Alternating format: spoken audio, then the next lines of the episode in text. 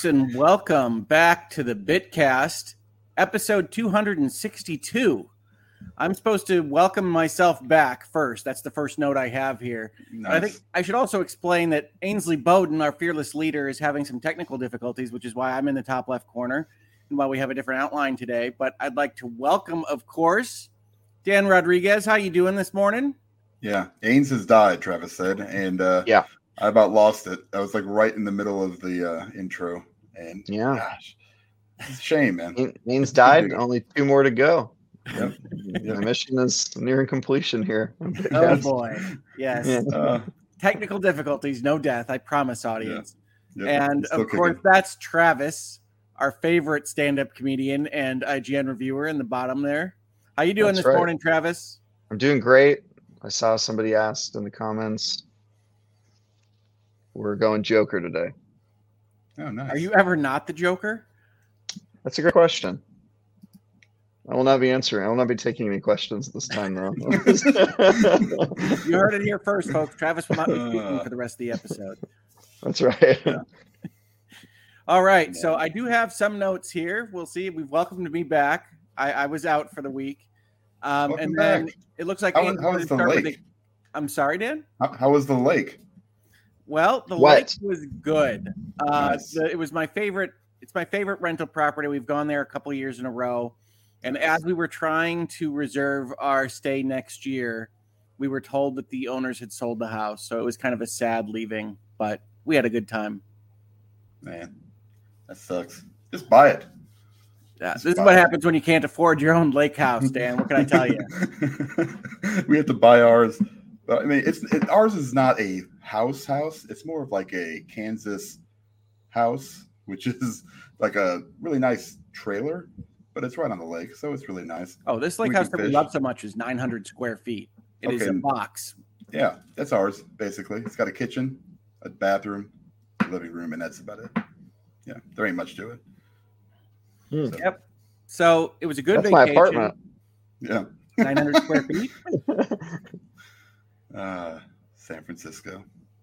Mm-hmm. Yeah. That sounds spacious to me. 900 square feet. That's beautiful. Oh, man.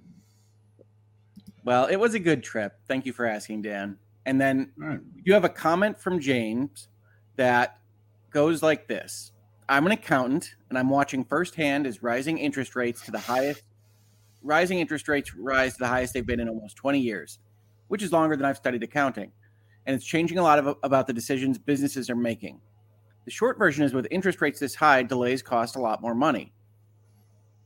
I'll explain. If you look at an environment where Cyberpunk was delayed so many times, the financial cost of that was just extra dev time because interest rates were near zero.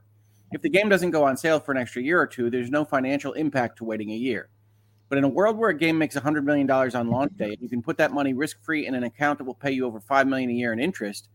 Any delay you make in addition to paying for the extra dev time now also has to make up for that extra 5 million in interest that you get that you don't get by releasing a game a year later. So any delay had better sell 100,000 extra copies of a game on launch day or even more over a longer period.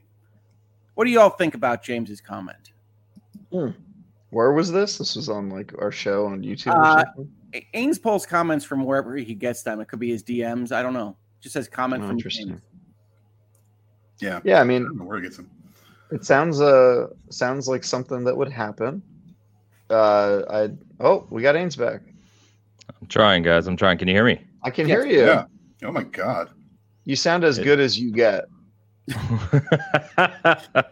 Fair enough. So not great, but serviceable. Yeah, yeah. Okay, yeah. all right. That's, all right. The, that's the Probably better than my normal week. We were just talking about interest rates and the time value of money, Ains. Yeah. There you go. There you go. Yeah. Jesus. Good morning, everyone. Um, so I went to log on like I was a little later than usual, about five minutes prior to the show, and my camera was flickering. So I went to replug on the USB. When I did that, I leaned on the power button on my PC so everything shut down. And then for whatever reason, that sent everything into a tailspin. And I have rebooted three times. My mic wasn't working. I've tried three headsets, like all hell broke loose. So sorry about that. But I am here. Have we uh where are we at? We just read James's comment. James's comment. Yeah. All right. Yeah. Yeah. So I thought that was interesting. Uh James uh often comments on on Bitcast. Um, so always some insightful stuff. What, what did you guys say about it? We hadn't said anything. I just finished reading the comment and okay. uh, had solicited input from the from the crew here. All right. Yeah. All right. right when we started answering it, you popped up. Nice. I love interrupting good conversation. That's what I do. Yeah. So or our conversation, either way. Anyway, please continue yeah. as I continue getting set up here, and then we'll we'll move on. Right. I, well, I will I mean, say I, this. Or hey, listen. Let me do this real quick. My wife is an accountant.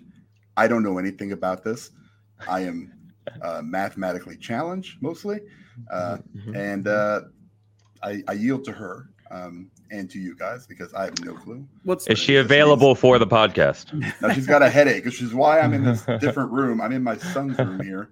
You can see the uh, the uh, over here, right here. The tiny shirts, little Cracker Barrel, two star. Does he work at Cracker Barrel? He does. Both of them do. I got twins. Oh my god, dude! You started a family at Cracker Barrel. You met your wife there. Now you yes. have your kids working there. This is yep. just. This that's is actually insane. how Cracker Barrel finds its employees. That's pretty yeah, much it. it yeah, that's pretty how, much it. How are you? How is your life so involved around a restaurant I hadn't even heard of before this podcast? I don't understand. This is crazy, know, man. It just, it, yeah, it just kind of happens.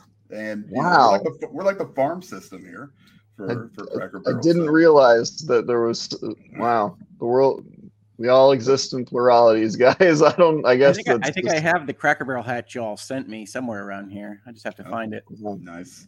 Nice. Nice. Those were the days. I opened, yeah, that, so, I opened um, that box up in the hospital. Cracker Barrel paraphernalia. Yeah. That's right. We did. Interest interest rates causing uh, game delays to be more costly that sounds like a real thing. I, I assume interest rates and uh, inflation cause uh, everything to become more expensive and therefore need to sell more copies. But um, I don't know how.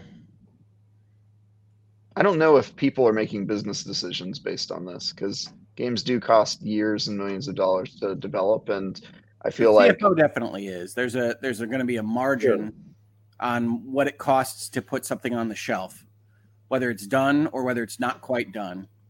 And yeah, valuing a whole bunch of stuff based on how valuable money is right now versus how valuable it is tomorrow. So as interest rates increase, that time value money decreases to a point where you really don't want to put things on the shelf. That's correct, absolutely. The other aspect of it, of course, is that money tomorrow is worth less, also in an inflationary environment, because you can buy less with it.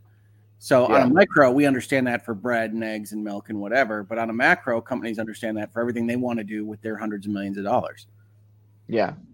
But yeah, my, my point is that there's always been and always will be leverage or push on the uh, the people crunching the numbers side on the artists that are trying to build a thing. That's not new. Yeah, they like to have a product uh, out in the market. They do. Yeah. Yeah. And the economics, when the economics are bad, that pressure or their leverage their push that push and pull relationship probably leans more toward one side, right? The business, the suits need to tell the artists that there's a reality that they're yes. That they're well, to facing. be positive and yeah. friendly towards the suits, they would like mm-hmm. to keep the company in existence. Exactly. yeah. No, it, it, I'm I'm not I'm not bashing on the suits. I'm just saying that that relationship will always exist, and I actually think is a good thing because if you told artists, "Hey, when do you want to put your game out?" they would say never, right? You because when, when, yeah, when it's when it's perfect, yeah, it's Star Citizen exactly.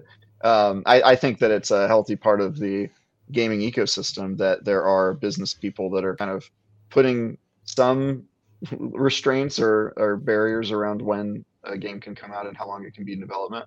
Um, but you know, it's definitely not a good thing if that's get if that gets pushed too far. I don't know if we're seeing that though.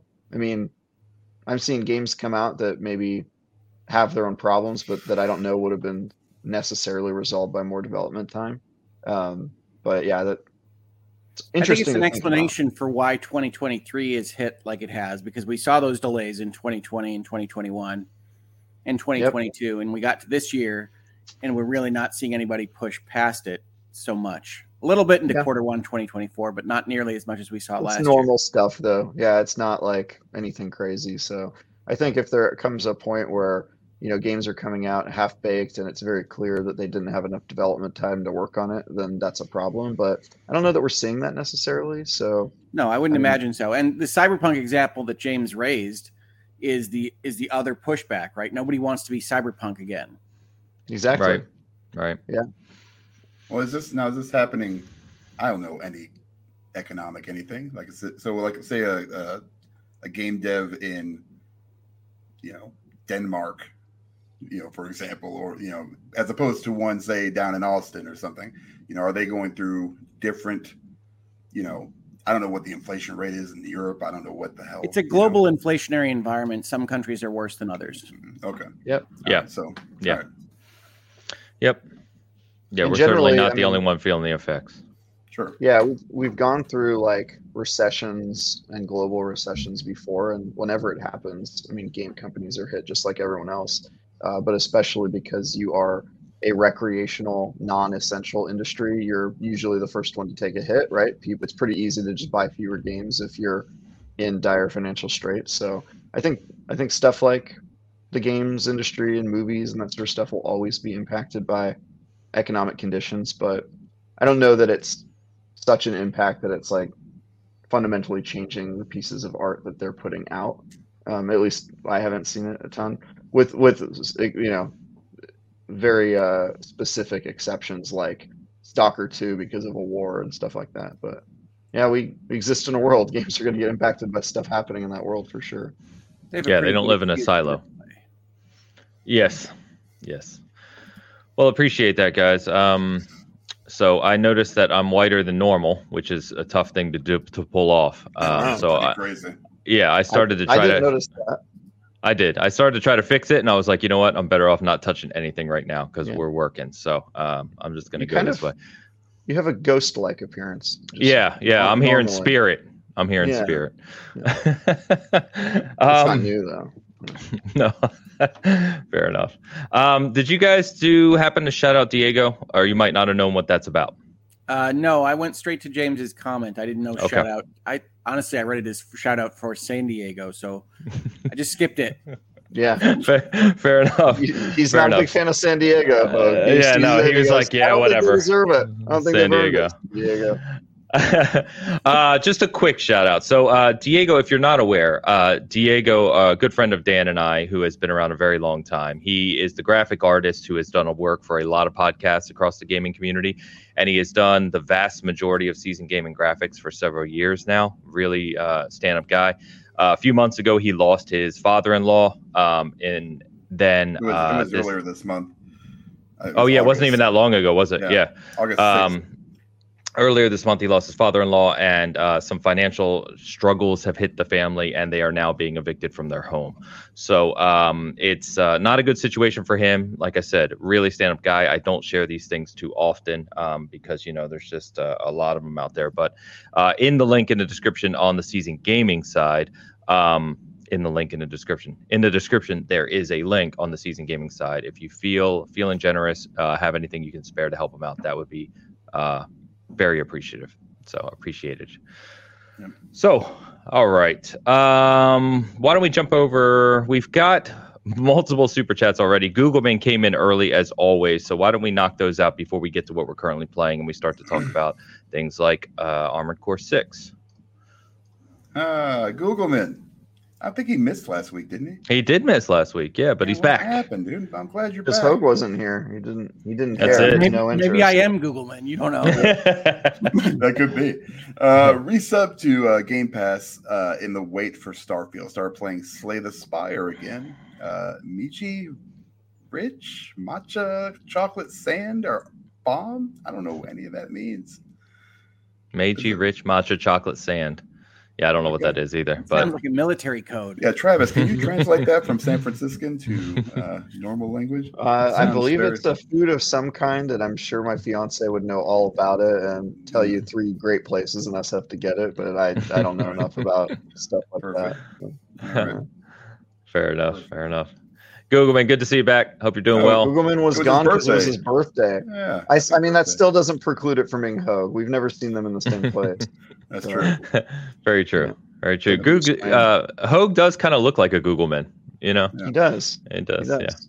Yeah. Um, PE over on the Hoeg side, uh, member for 12 months. So, best thing I ever did. Love to you all. Thank you very much. Nice. And by the way, I did oh, mention yeah. last week, I believe, that our member chats on both channels are now popping up on our side so we can share them. So, feel free to put those oh, through. Oh, yes. Don Lionheart back in the house. Don Lyer with a $5 super chat. Hello, Bigcast. Anyone else's condo association roofers puncture a fire sprinkler pipe and cause large amounts of water damage to your walls. Not here. I'm oh okay. boy. Oh boy. Yeah. That's yeah, the, trouble. Yeah, that's not good. But at least it's not it doesn't sound like it's your personal home in the sense of you're responsible for it. Um, although mm. a roofer doing it, you probably wouldn't be responsible for anyway. But yeah, uh, hope uh, hope that gets worked out, Don. Sorry to hear it. Not great. Thank you, as always, for the super oh. chat and taking time away from your wet walls, apparently. To uh, he's to got another one right after that. Oh, there you go. Yeah, no, just me. Hope my OLED is waterproof. it's been a fun week, man. Mm. Don, save that five dollars. Like that would drive me nuts. Oh, yeah, that that's no good. I'd lose my. Uh, I'd lose it.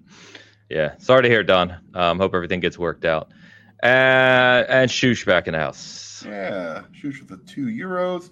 How was the Cauldron Lake, Hoeg? It's Alan Wake reference. Is. Well, Alan like Wake reference. It's not a lake; it's an ocean. It's not a lake, oh. Come on, guys. Uh, Brush up on your way. Lake, but uh-huh. I was playing on Cauldron Lake earlier this week. Um, it was great. Lake houses are awesome. I highly recommend looking at lakes. It's very calming. Agree. Nope. Big agree. Big agree. All right, Shush. Thank you very much. All right, guys. Currently playing what uh I have been playing Armored Core 6, which we will get to. Um, I've also actually been playing a game I can't talk about. I feel like Travis for a change. Um, Noise. Yeah, so I can't talk about that one. So Is I don't Starfield? have a. No, it's actually not. It's a different game. Um, I can talk about all my games. I'm not special. There you go. Go for it, Ho. Kick us off. So I've been playing a number of games since I was last on a couple weeks ago uh, including Stray Gods, which I know we want to talk about because we're all into musicals on this podcast. I talked about it last week, so okay. yeah, we're I'm I'm okay. in your corner. Uh, Atlas Fallen, more Diablo 4 season one, and I really like the announcement of season two, so we can talk mm-hmm. about that if you want. A game called called Fort Solace, which you may have yep. seen at Gamescom opening night. Uh, Immortals of Aveum, Jeez, more Rain Code, which I know we talked about weeks ago and then Alan Wake in uh, presage of the 13 year old sequel. nice. All right, start with Stray Gods then, because we did touch on it last week. I know Dan shared uh, that he loves musicals, which I think probably surprised some of the audience. It surprised um, me, yeah. so, how we doing? How do you like yes. it? So, Stray Gods, the role playing musical, is excellent it's it's not much of a role playing game. It doesn't have a lot of movement in its plot line, and you're not picking a lot of things. It's more of a visual novel with just a few choices here and there. It's but, a telltale game with music. Um, yeah, yeah. I mean, it doesn't use an episodic structure, but yeah, it's telltale. Speaking of which, actually, I've also been playing The Expanse. I forgot that. Nice. Yeah, I've been playing as well. Um, but it's really good. It's the music is not what I was expecting. I, generally speaking, when you hear musical, when you see it in like a Star Trek or a sitcom or somebody that does a musical episode, they go for the full bombast of a Broadway kind of musical. And Stray Gods is very much not that. It's a lot lighter. It's a more delicate sensibility with the music, but it's really tricky if you if you look at what they've done.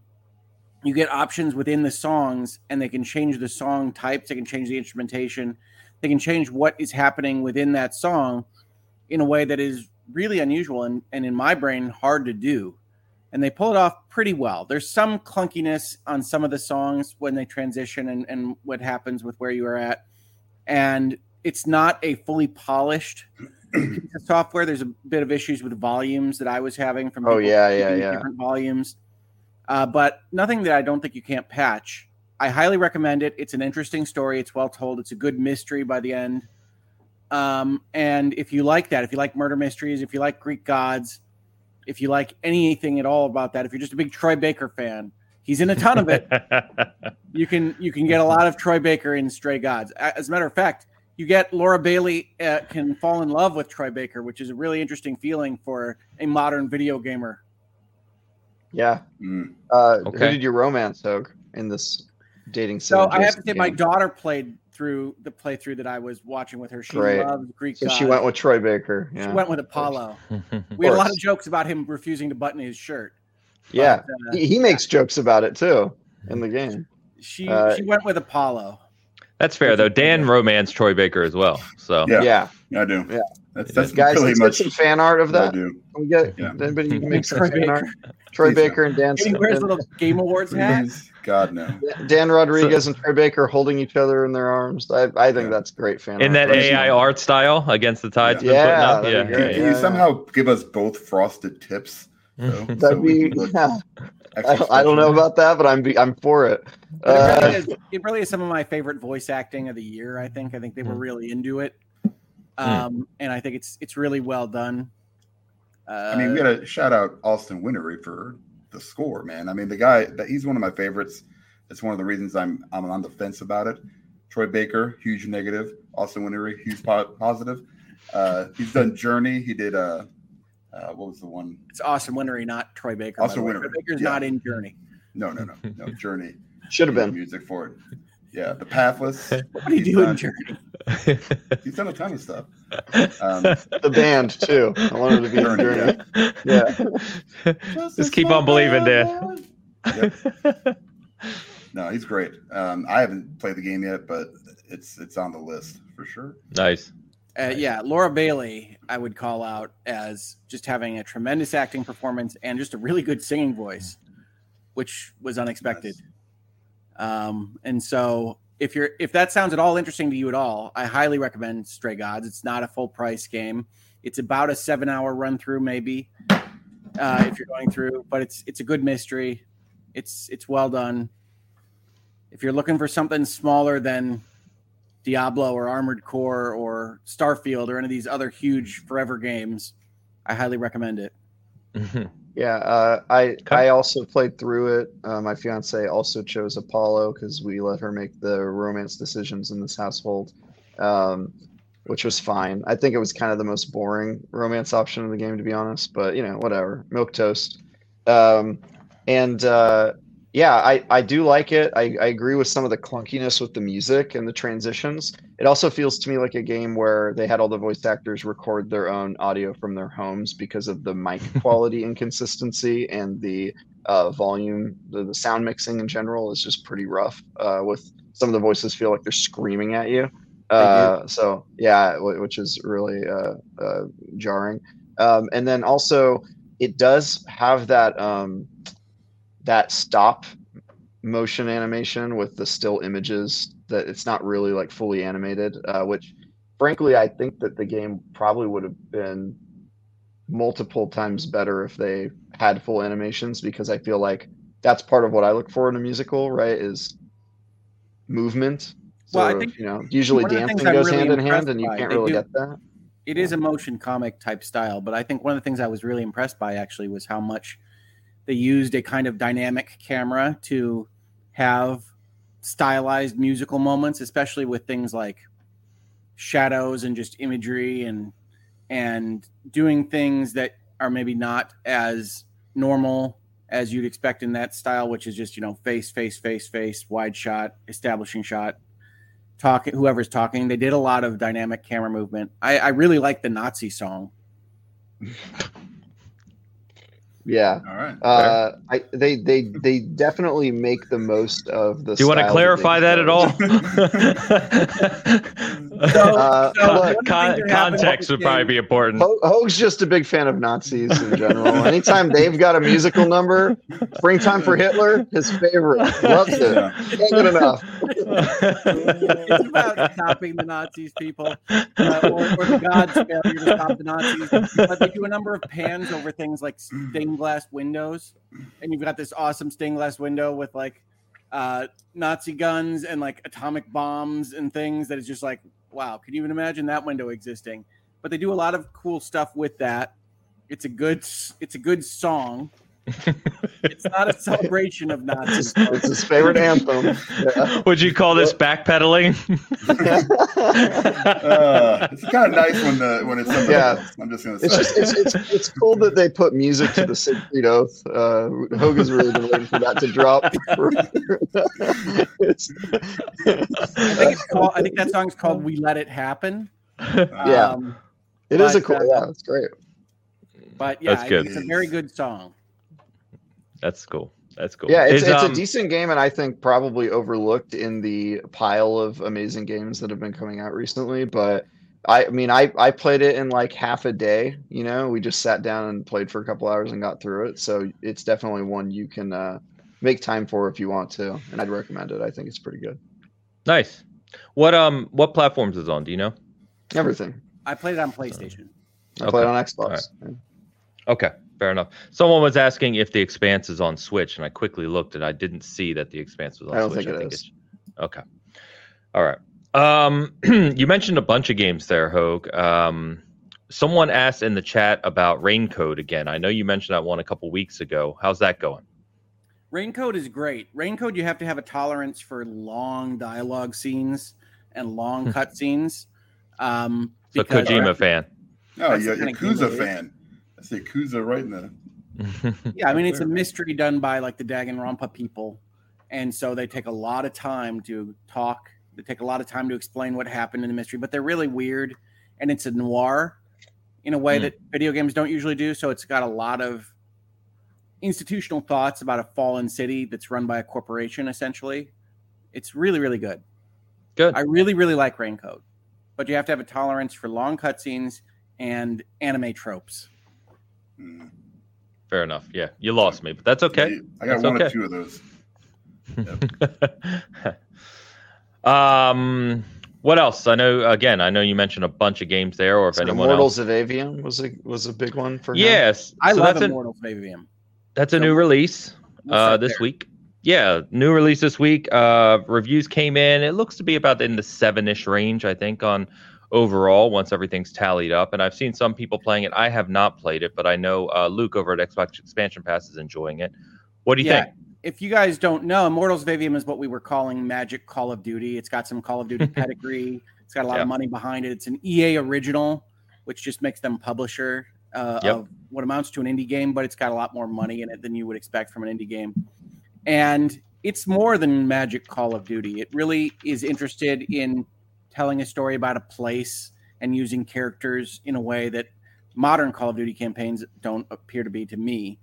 Um, and so I recommend it for anybody that likes story first, first person games. Um, you know, the, the Wolfenstein reboots.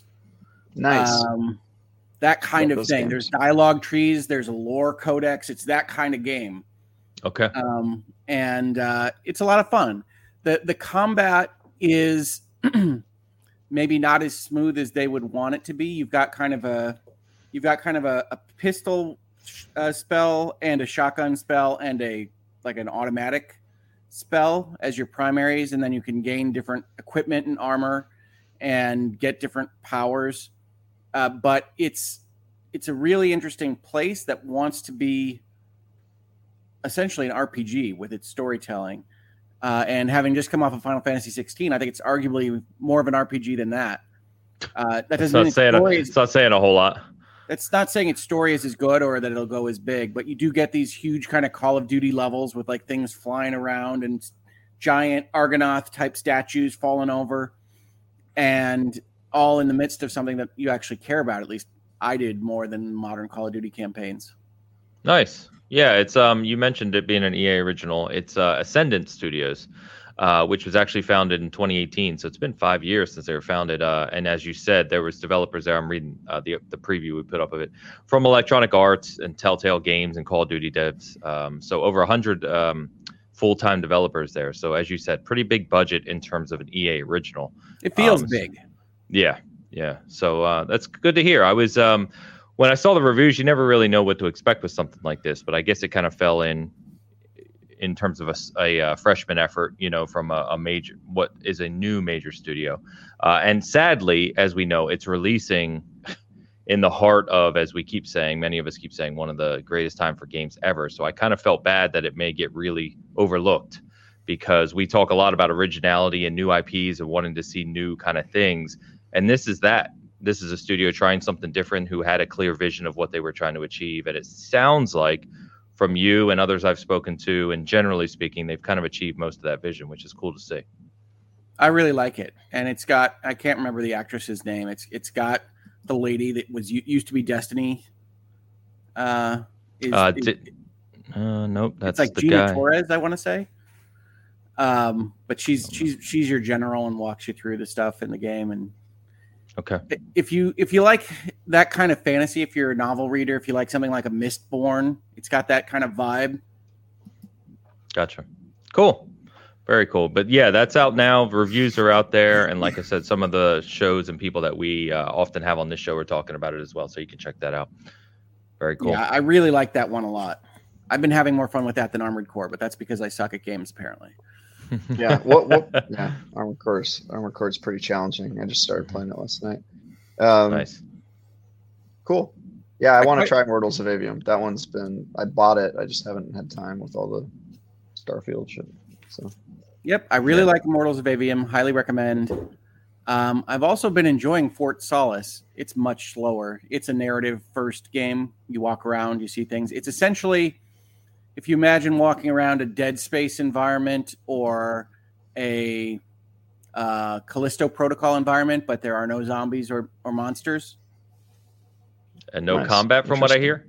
Right. It's a, it's an it's, it's a walking simulator adventure game. Yeah. yeah. Okay.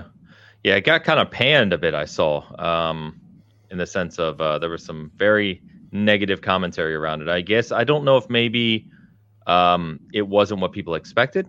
I don't really know. Um, but uh, I mean, that's yeah, probably, it was probably, it was probably they they saw a trailer with like eerie environments and thought, oh, there's going to be monsters popping out at some point, and then they never do. But yeah, if you if you know that studio, you would never expect that from them. so yeah, I don't know. Yeah, I don't know. It's I know it's sitting. Out, I was just trying to look. It's sitting at a 55 on Meta right now. Um, That's a surprise is... to me because it's it's highly produced, and okay. again, another place where the voice acting is good. I know I'm not allowed okay. to say good things about Troy Baker, Dan, but he good. he's good at what he does. I mean, that's. I'm not saying he doesn't. I just can't stand the guy. He's not the primary in Fort Solis either. It's Roger Clark. Oh, there you go. Roger's yeah. a legend. Come on.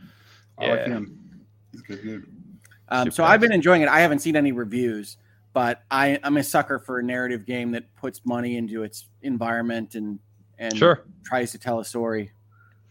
Well, and I think I think it's important to remember, especially in a year like now with so many big games, that um, you know we talk a lot about kind of gems. You know, just because a game gets a five or a six or a seven or whatever it may be, doesn't mean there's uh, not good qualities or good fun to be had there. I think uh, often we get too wrapped up in the whole meta conversation and it kind of detracts from people experiencing different things. So cool.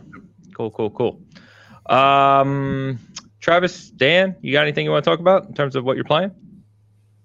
Yeah. Um, uh, Hoeg, I, I told the the boys this last week, but I had sort of a renaissance week the week before Starfield where I was able to catch up on every game I hadn't finished. And uh, one of those was Cyberpunk. So uh, I just want Ains, who still hasn't beaten Horizon, to know, and I want sure. Hoeg, who still hasn't beaten uh, Xenoblade 3, to know. Oh, I started I, that back up again at the lake, by the way. Really? I'm oh. 48 hours behind. Still, but are we still in chapter four? Where are we? Where are I'm we in chapter at, one. I restarted. Oh, no. oh, oh, no. no. He's never going to do it, boys. Anyway, you have um, to with games like that, though, man. Because then you forget so everything. Funny. That's so Man. funny. No, um, I did um, start. I did restart that. Obviously, the main thing I've been playing the last two weeks has been Starfield, which I am not allowed to talk about. I will be able to talk about it on Thursday, August 31st. I'm not doing the review, but I have a ton of thoughts about it. Obviously, I'm coming on. I'm. I'll, I'll have finished it by August 31st for sure. Um, all the stuff I want to do in it anyway. Um, and then uh, the I'm also playing uh, Skull and Bones, I was going to mention that today. So I yeah. got invited to the test, but I'm playing this other game I can't talk about at all. I can't even say the name. So uh, yeah, there's a playtest going on right now for Skull and Bones. There is, and I will say uh, I played maybe six hours of it. Um, it's uh, it's better than I thought it would be. It's, it's pretty good considering the game's been in development hell for like a decade. You know what I mean? Like, I think yeah. the first time I heard about Skull and Bones was at like E3 2015. It was like a very long time ago, guys. Mm-hmm. Um, and uh, but yeah, considering that, like, surprisingly pretty good. the, the the closed beta has some tech issues and whatnot, but like, uh, you know, you're going around a ship shooting things. It's got story, which I was surprised to see. It's less like uh, Sea of Thieves. People will steal from you, and more like you actually can't attack players that are just minding their own business. They have to do certain activities where they're sort of like challenging the server. You got to be blood marked. Down. Yeah, exactly. And then uh, it's more like co-op going around and killing AI, and and it's like kind of got survival game elements where you stop at islands to collect resources and build better ships. And you can have a pet lemur with an eye patch, as I'm want to do. Um, That's all Travis has wanted from yeah, dude. it's really, it's really all I wanted. Um, yeah, so it, it, it's pretty interesting. But I'm gonna write about it. I'm gonna do like a preview uh, next week, so uh, you can take a look for that. But uh, yeah, Skull and Bones. I I can't so, believe it, it actually exists. What is that currently aimed to release, Travis? It doesn't this have year. a release date, right? Isn't it? I think I don't think so. Year. Oh well, if it doesn't come out this year, I would be very surprised. I think we can, it's we, probably going to come out this year. Yeah, we can double check. But I was gonna, um, I was actually gonna. Uh, the reason I put this on the notes is I was gonna defend Ubisoft a little bit because uh, we we've had our fun with Skull and Bones uh, multiple times on this show, and I haven't played the recent build, so that's good to hear that it seems to be uh, kind of better than you thought it would be. Um, but I was I was kind of reflecting on Ubisoft where they sit right now, and if you look at where they're at, right? They've got Assassin's Creed Mirage coming out, which you know we'll see how that performs once it releases, but it looks excellent. Looks uh, I know the Assassin's Creed fans that I talk to uh, are really, really, really hyped for it. Um, and keep in mind, let's give them credit where credit is due. They've gone back to the more classic Assassin's Creed formula, which is what they're at least a subset of their fans were really asking for. So I think that's um, praiseworthy. Well, They've got the I think they're going to run both. They are. They are. I mean, they are investing crazy amounts of money into AC. Um, the Prince of Persia 2D game looks fantastic from uh, parts of the old Rayman team. It looks incredible.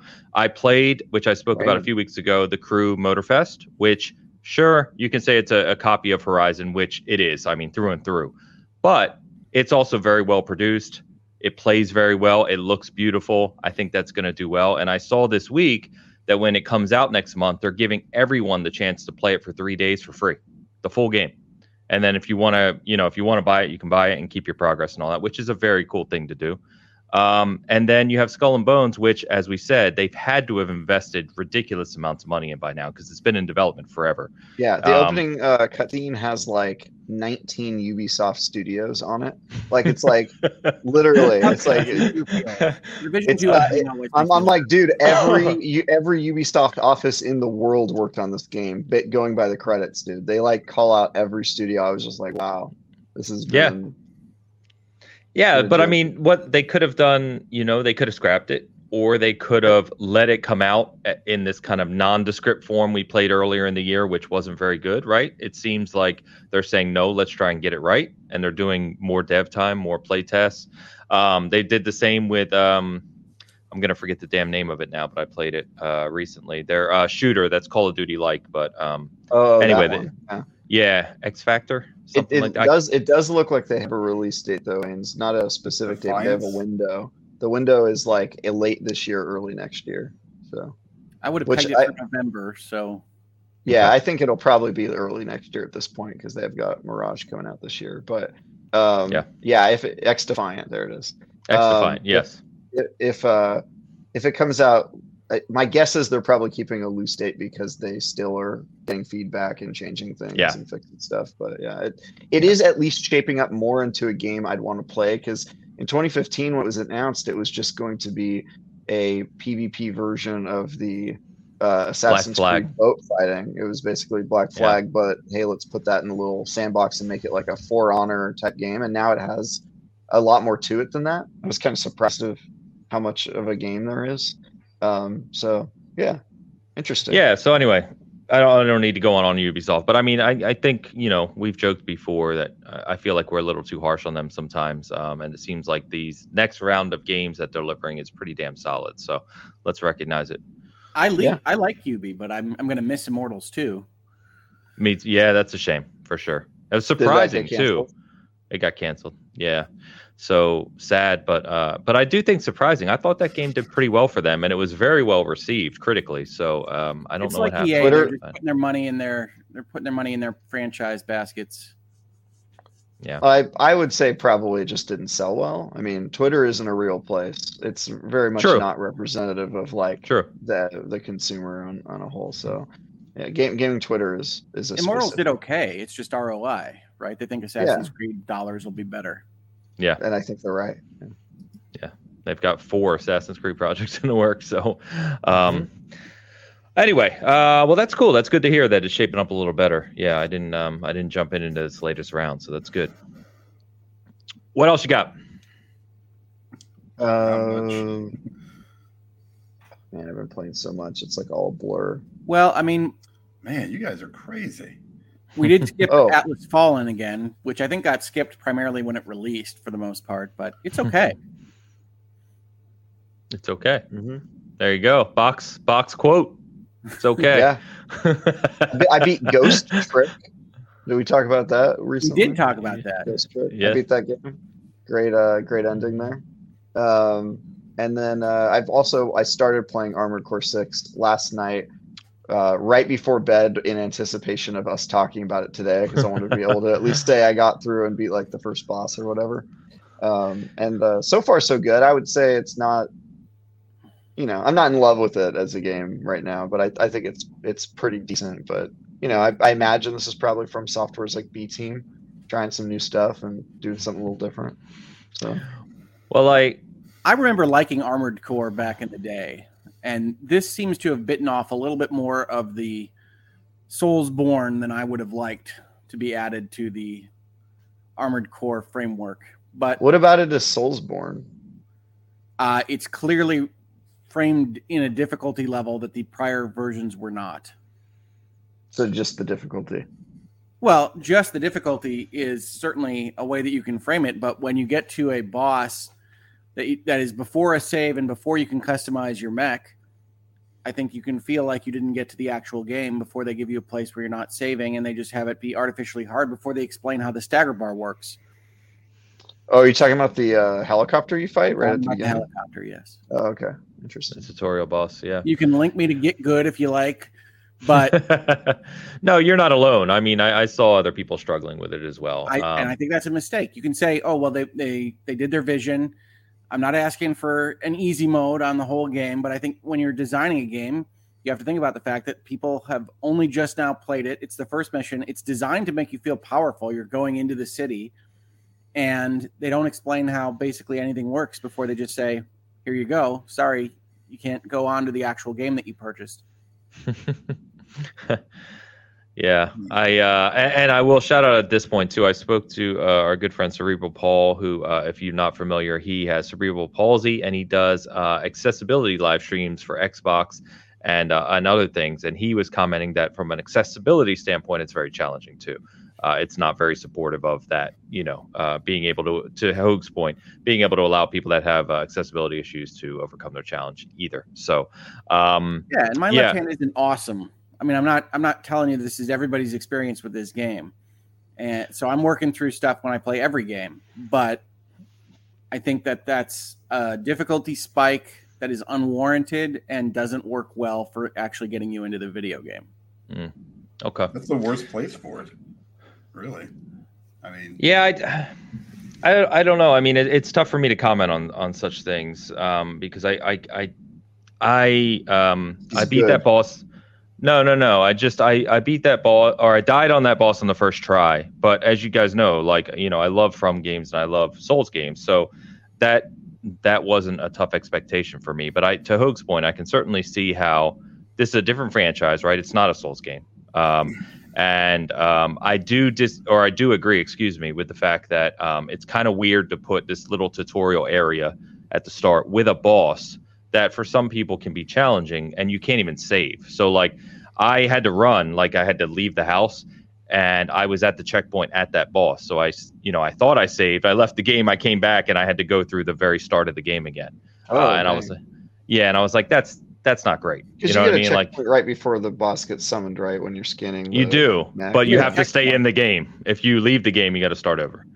So, um, and then to Hoeg's point, once you beat that tutorial boss, the game actually starts, and you get access to your garage where you can modify your mech, right? And then I have now gotten three or four missions past that. I have about four hours in it, something like that. Um, and now the part shop has opened up, so you can start to customize your mech and buy different parts.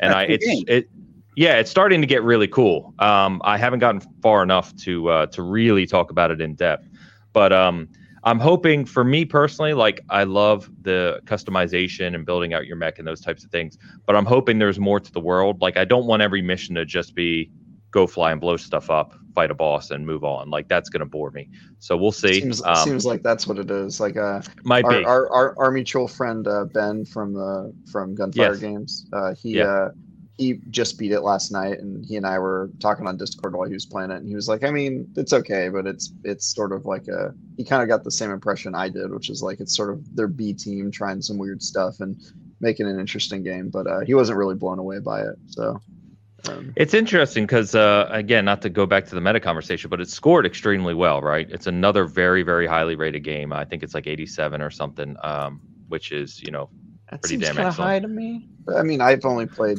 the first couple levels, but it seems a little high to me. Yeah, that that's what I need to see too. Like, I'm a from Stan, but I'm not going to speak unintelligently on it in the sense of I haven't played enough the game to really speak about its depth. So I want to play more. We'll talk more about it, obviously, as time goes on here. Um, next week, I'm sure we'll be dominated by Starfield talk, of course.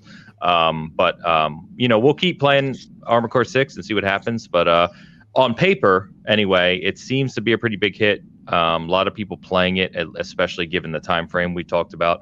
And um, you know, I, I, think it does say something, which it feels almost like a slight, even though I don't I know you don't mean it that way, Travis, when we say it's like their B team, but if this is from's B team, they're doing okay.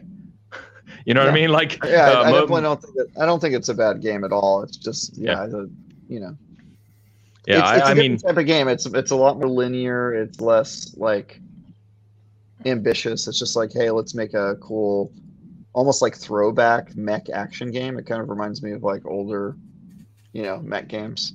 You go through and lots of bullets flying and missiles blown up and stuff yeah. like that. But I guess I just the thing that hasn't clicked to me yet is why this is like special or different from agree other like mech games I played before. I just haven't seen that yet. I don't think we've gotten one in 20 years. Yeah, that's yeah, what I'm waiting to see too. Yeah, I'm waiting to see too, and and you know, throwback to some games like Mech Assault and even Slave Zero for the Dreamcast fans out there. Um, but um, yeah, I haven't played one of these types of games in a long time, and I agree with you, Travis. Like I, I see the people raving about it. I see people I trust saying this is an incredible game, and I'm like I said, four hours into it, and I'm like, okay, like I need to see more because I'm not getting that vibe at the moment. But I could I be too early. Smooth. I, I could mean, be too you, early. You air dash and you throw off six missiles. I mean, I think I think it's very smooth in a way that the older games were not. Yeah, it plays excellent. Uh, and I, I, decided to go PC, so I'm playing it ultra wide. It you know it supports 120 FPS, and um, so it's yeah, it's flawless in terms of you know how it plays. I love that. So hmm. yeah, but um, I the only thing I put on um our our notes here is around FromSoft. So you know you look at we've talked about their delivery before, but 2015 they have Bloodborne Game of the Year candidate. 2016 they have Dark Souls 3 Game of the Year candidate. 2017, um, Dark Souls remastered. Sekiro. I think 2018. I think was Sekiro. Was it? Was it? Because no, 2017 they they won Game of the Year. So 2018 was God of War. Uh, 2019 then, yeah, I think it was Sekiro was Game of the Year, and then obviously Elden Ring was Game of the Year. Um, and then next year we get the uh, the big expansion for Elden Ring. So I mean, From Software just feels like, and I say it all the time, but it feels like they're clicking on a level that most studios aren't. They're right up there at the top in terms of what they're producing. So it's good to see. Good to see. Um, a couple comments real quick, and then we're going to get to Gamescom. We had Gamescom this week in Cologne, Germany. A lot of cool announcements and games shown off there. Uh, we've got a whole list to talk through here, but let's catch up on a, just a couple of these things real quick. Uh, and this is a, a throwback mm-hmm. comment, so sorry we didn't get to the super chat earlier. Uh, Debbie, thank you for the five dollars super chat. Laura Bailey's saying "Daughter of the Sea" for WoW. Uh, so her being able to sing isn't a surprise.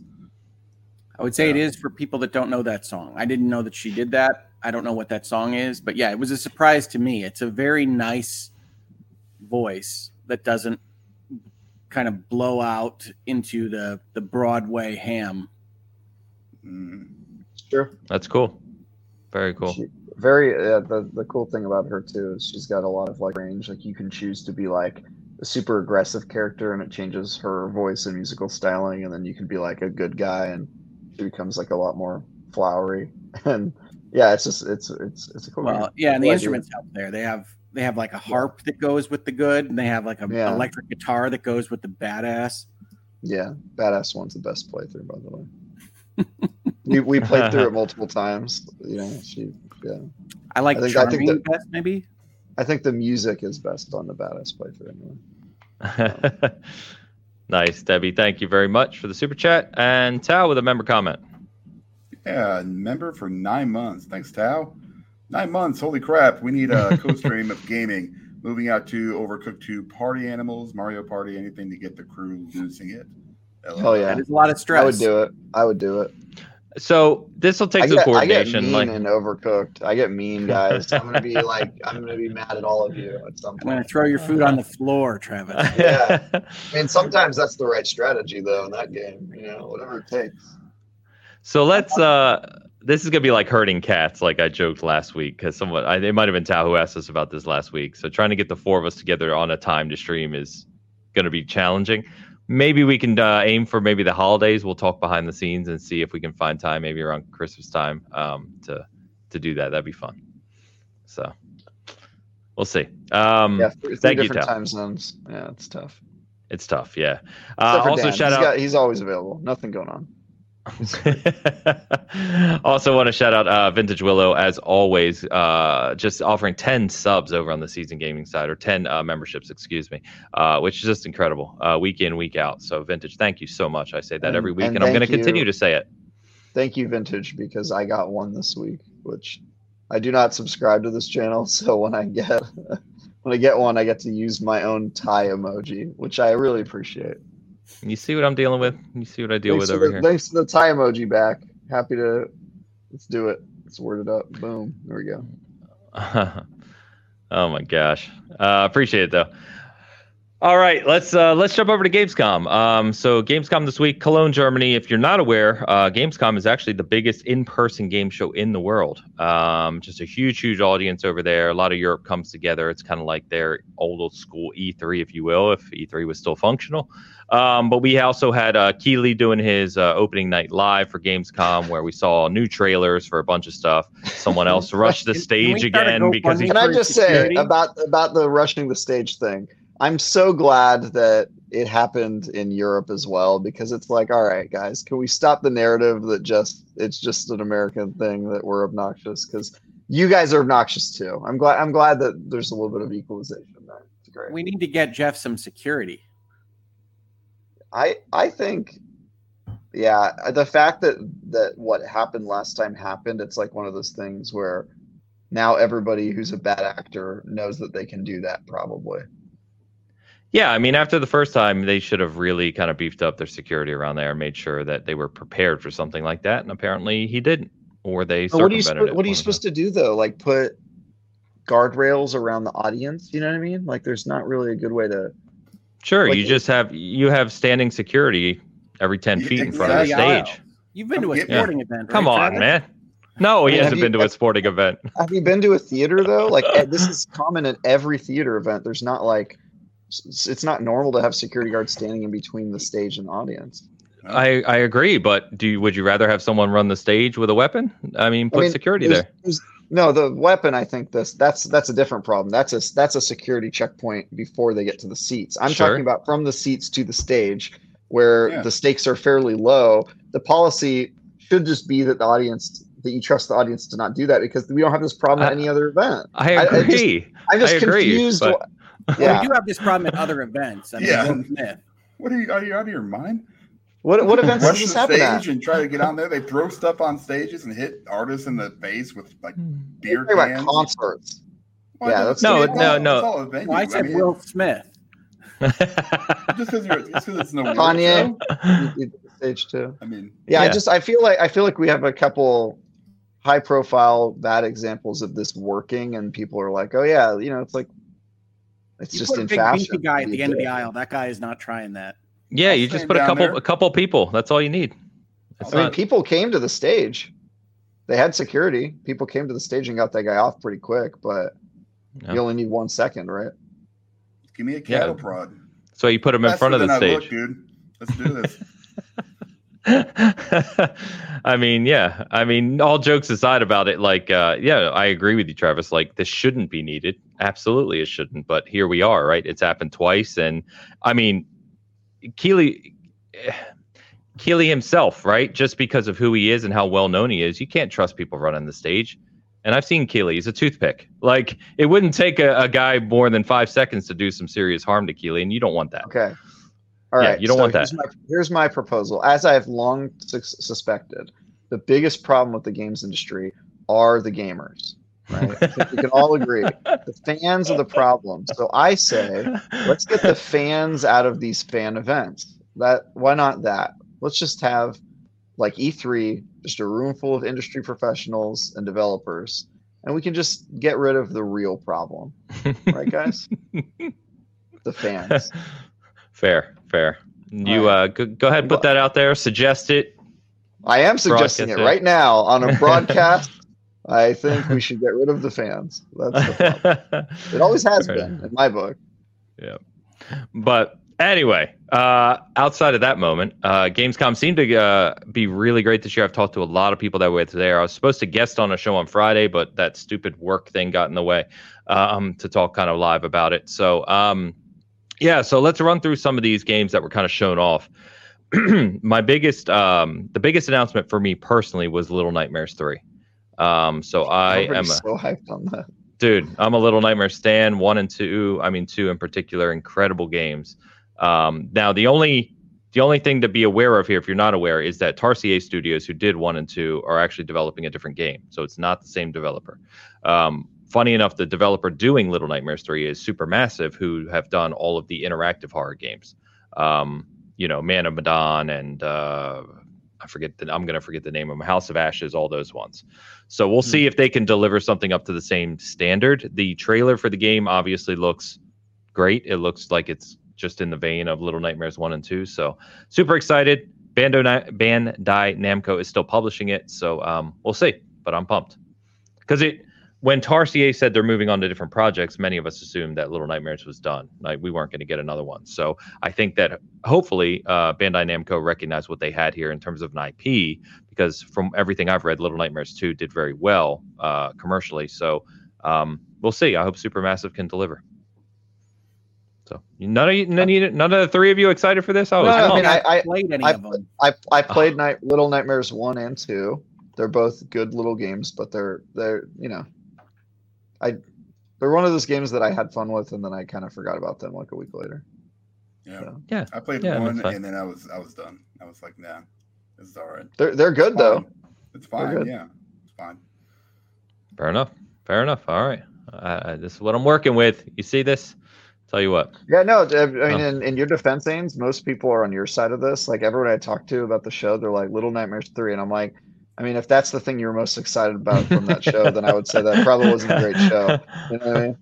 I was oh, I was more on. excited about Alan Alan Wake two. I I mean think was the, it was an okay show. I think Alan Wake two. I I'm obviously very excited for Alan Wake two. They're being very very coy with anything related to that game. So I was not impressed by them saving that to the end of the show and then it just not being very much. Mm. Yeah, I got way too I much. That was a weird choice. Alan Wake. Yeah, yeah, I didn't fair. get enough Call of Duty. It should have been just a Call of Duty show. you can have that, Travis. Oops, all Call of Duty. That's literally my nightwear, by the way. I'm not being serious at all right now. That would be the worst show for me. the COD Con? We call it the, the COD, Con. Con. I would not want to do that. That's like a frat party, basically. You go to that. Mm-hmm. Imagine. But yes. What do I remember uh, but, from the show? I really liked. I really liked Alan Wake. I liked seeing the new season of Diablo. I wasn't expecting them to announce that that early. Um, Well, you you have notes in front of you with the games we're going to talk about, or you should. I don't look at your notes. I know. Page, but it feels like cheating. Good God. Um, Alan Wake 2, yes. Uh, so we mentioned last week it is uh, delayed a week to October 27th. Um, so, which is, I don't know, just weird. Um, but it showed very well. The people who saw it uh, up close and in person and behind the scenes have had nothing but very, very high praise for it. It's going to be great. Um, yeah. And supposedly the fidelity on it uh, is extremely, extremely high. So, um, yeah, pumped for it, man. It's cool that we're finally, finally getting that. So, um, Alan Wake is one of my favorite games ever. So Alan Wake 2, I'm very, very excited about. Has not aged well, by the way. I know you're starting to play it, but I'm the story right is fantastic. Now. But it yeah. is aged fine. Don't listen to Travis. Travis wants to execute you all, gamers. Look, first of all, yes, I want I want to execute you all, and I want to do it to the aforementioned Nazi song. We're gonna play that while it happens, um, so, so, that Hoeg. That's my that's my olive branch to Hoeg uh, for for him to get, get him on my side. Um, uh, no, I I mean, look, I it's like Alan Wake a lot. I made my. It's not pro Nazi. It's not a pro Nazi song, people. we don't know that. Don't know that I, I, I feel like that shouldn't even need clarifying, so we can just let that one go. I mean, oh look, it's coming from a radicalized YouTuber. We don't know what he's into. he collects it. It's just historical artifacts. Okay, it's part of his collection. Yeah, um, it's. Yeah. His grandfather lived in South America at that time after the war. We don't know what his deal was.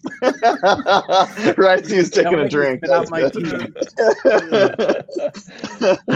um, anyway, uh, anyway, uh, yeah. Look, I made my fiance play Alan Wake One because I was like, this game's so important to me, and she was like, this game sucks. the combat is, I mean, it was it, the combat was pretty mid when it came out, and it, it is I would say it holds up even even less well. I'll say what I always say about Alan Wake. Yeah. Combat is not the be all and end all of gaming experiences. What Alan Wake if, does is it tells a good story well with an environment that's interesting and takes you through the beats of interactivity and conflict, but it, that's not the point of that game. Correct. But if what you're spending most of your time doing is not fun a lot of the time, that's a problem. I think we can agree. Uh, to me, it's the same as an old school RPG, right? Like you say, fun. The fun is making it through the story and getting bits and pieces of the mystery and getting the next chapter started and seeing the cool things they do with cinematics and whatnot. And getting there is just a matter of getting through conflict points. So when you play a Final Fantasy, you you play through turn-based battles to get to the next beat. That doesn't mean that the turn-based battles just being menu options isn't a part of the fun. Yeah, I I, I agree that that games can have multiple things about them that are fun. But if you're spending most of your time doing a thing and you don't really enjoy that thing and you're it feels like a chore to get to the story, that's a problem. And it sounds like the sequel is probably gonna fix that issue. But like just from the perspective well, of somebody like control, I'm not gonna be thrilled. Yeah, I know. I and we disagree on that one. I like control a lot actually. But we'll see. We'll see. Control how, is uh, Remedy's worst game. Okay, sir. Wow. First of all, first of all, Quantum Break.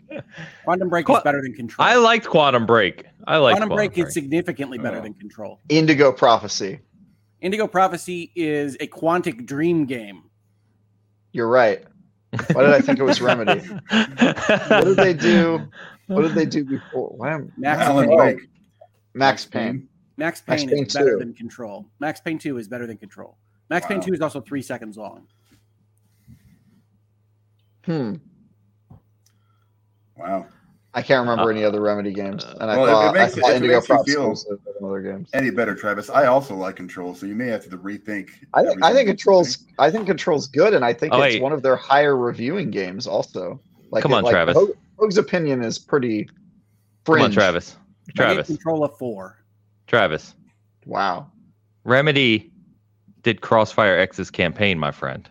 There we go. That okay, Hoeg, that's indefensible. You know that's gonna be the worst game.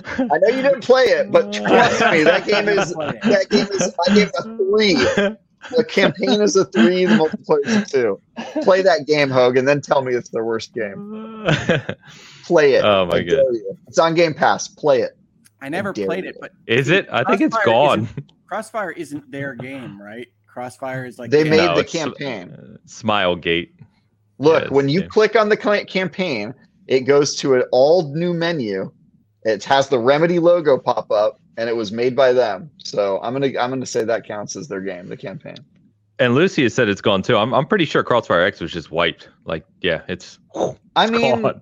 It's just a fever dream. what? that no way. You're telling me I can't go back and play? No, they Crossfire literally X- announced they were shutting it down. I'm not joking. I know they're shutting down the servers, but you must be able to get access to the campaign because the campaign was only available to people who bought the game. So what what did you buy if they took that down? No, too? I meant I think multiplayer shut down, and I think they took it off of Game Pass. So I guess if you own it and want to buy if it, you can own play it, if you buy, if yeah. you pay thirty dollars for the campaign. Yeah. Um. By the way, someone said Hoeg is much quieter than the others. I'm trying to fix that now. I'll bear with you. That's never happened in my life. Yeah. He screams. he screams. anyway, um, where were I? uh, Uh, we were so I talking want about to. games that we were interested in. I I Yeah. want to talk about Payday Three, a game I'm extremely excited about. Yeah, go ahead, go ahead, because I have that on the list. Go for it. I know that a lot of positive previews were popping up about it, but I haven't paid much attention to it. So go. Yeah, pro- positive previews about that game, and uh, this is one I've been trying to find an excuse to cover, and it just hasn't worked out. I, I, I am hoping I can do the review, but it's so close to Lords of the Fallen, uh, Lords of the Fallen Two, Ames, um, that I, uh, I don't, I don't think I, I'm going to be able to review it either. But um, I really, really like Payday Two, one of my favorite uh, co-op games. Great game, great, great concept for game. We don't have enough heist games, in my opinion uh, and uh, yeah, I'm I'm very excited for the sequel. I- Does anybody know anything about it? I, I know very little about it except for that it's another payday, and that they No, no. make the game because their their C level executives all got arrested at Starbreeze a while ago. Yes, Starbreeze was a mess for a couple of years. Yeah, but it sounds like the core uh, development around the IP has come together to make this. It sounds like the support behind it is pretty strong now that they've gotten cleaned up, if you will. Um, and yeah, literally. They, uh, yeah, quite quite literally. Also, remember that um that Psychonauts two uh documentary is like a twenty seven part documentary. Psychodyssey. Yeah, Psychodyssey. Psychodyssey. Um, part of that documentary is at the beginning they're looking for funding and they choose as their publisher Starbreeze. And as soon as they did that, I, I was like, that. "Oh no! Like, oh no! This is a Uh, terrible time to do that." um, I, yeah, I do remember that. Yeah, because uh, I was because if you remember, Psychonauts two was on Fig. Remember, it was crowdfunded originally. yes. Um, and I'm a huge Psychonauts fan, so I was all over it. And then I saw that, and all hell broke loose with with their execs, as you said, and it was like, oh boy, oh boy. yeah. But so Payday Three is being published by Deep Silver, um, who is uh, did uh, what do you call it that we both reviewed, Dead Island Two. Um, So and I know they have support of Xbox too because this is a Game Pass game.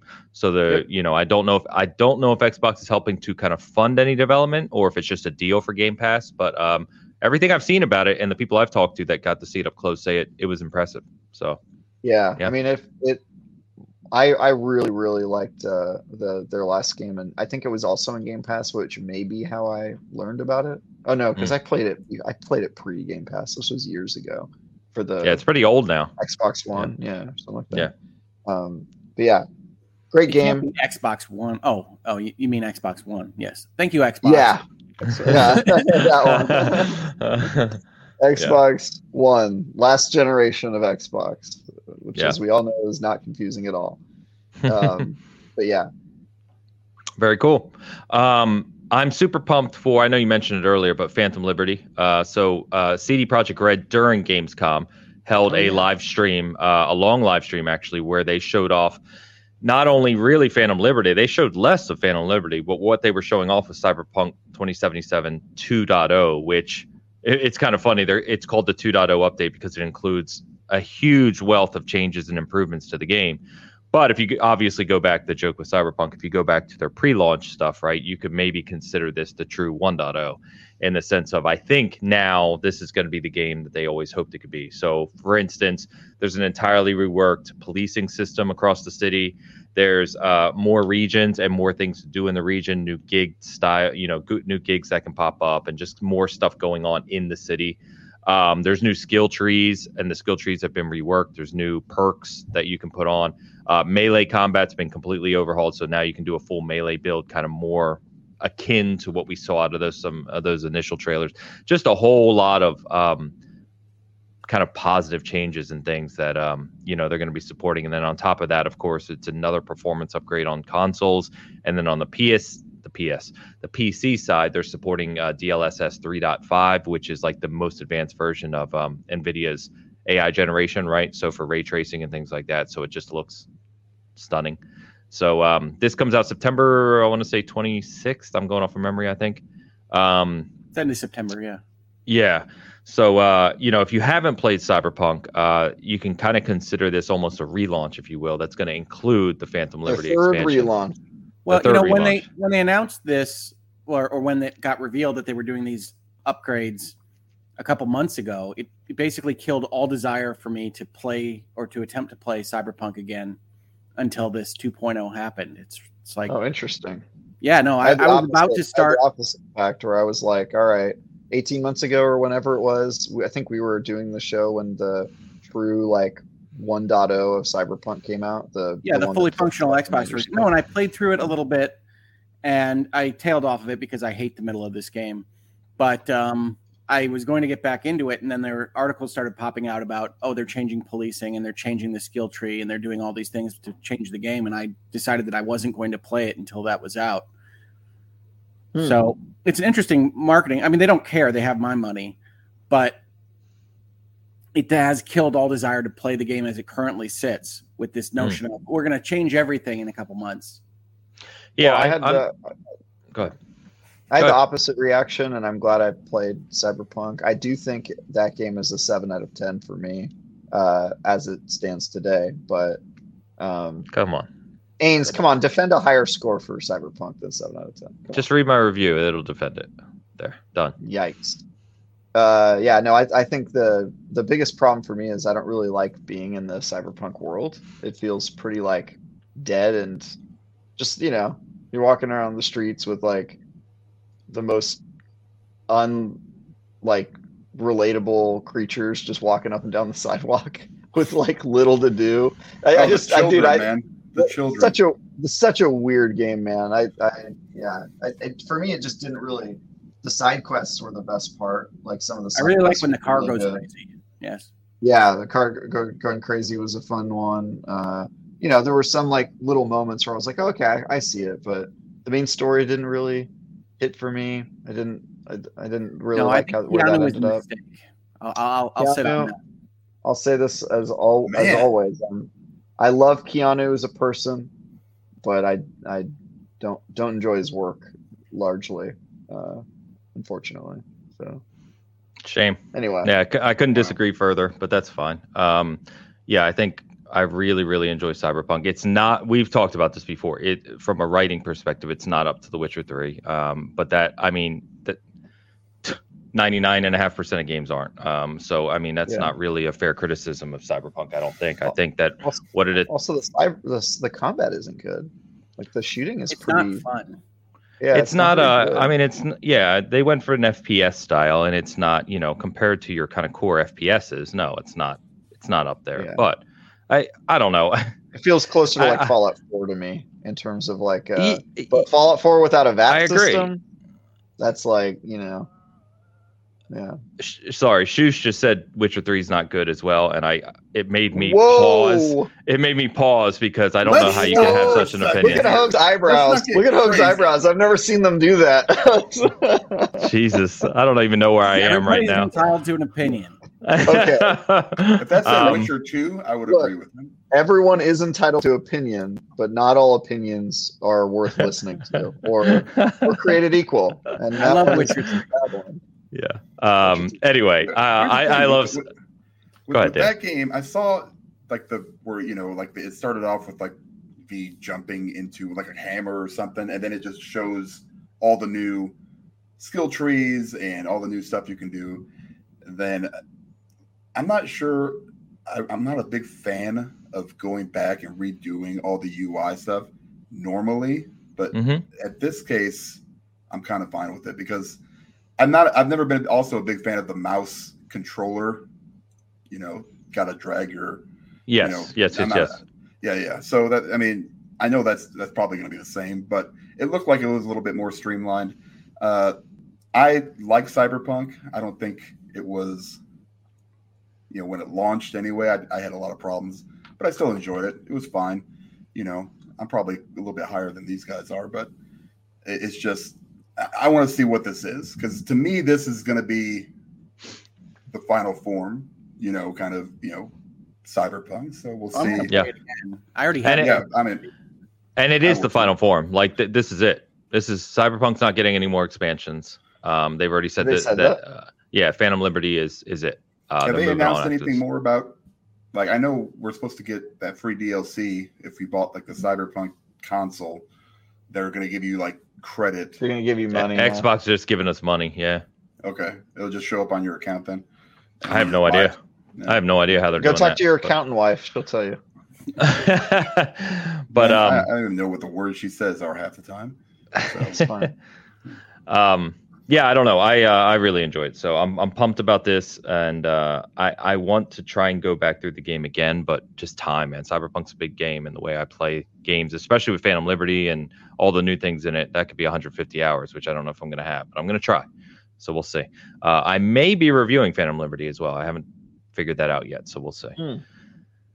yeah um anyway cyberpunk uh, and then uh, mortal kombat 1 i actually started to talk about this last week and then we got distracted by something and we never came back to it so i Was want to quickly that true? Now there's a horseman. it's true i mentioned it you said wait or no dan said before we go there let's talk about x and we talked about that and totally forgot about mortal kombat 1 Well, so let's let's go and talk about the thing that Dan brought up last show. What was All that? By the way? I- I'm just I don't I'm just gonna was. mute you. I'm gonna mute Travis real quick. And uh but anyway, Mortal Kombat 1. I so I was playing this in the playtest uh last week, week before last.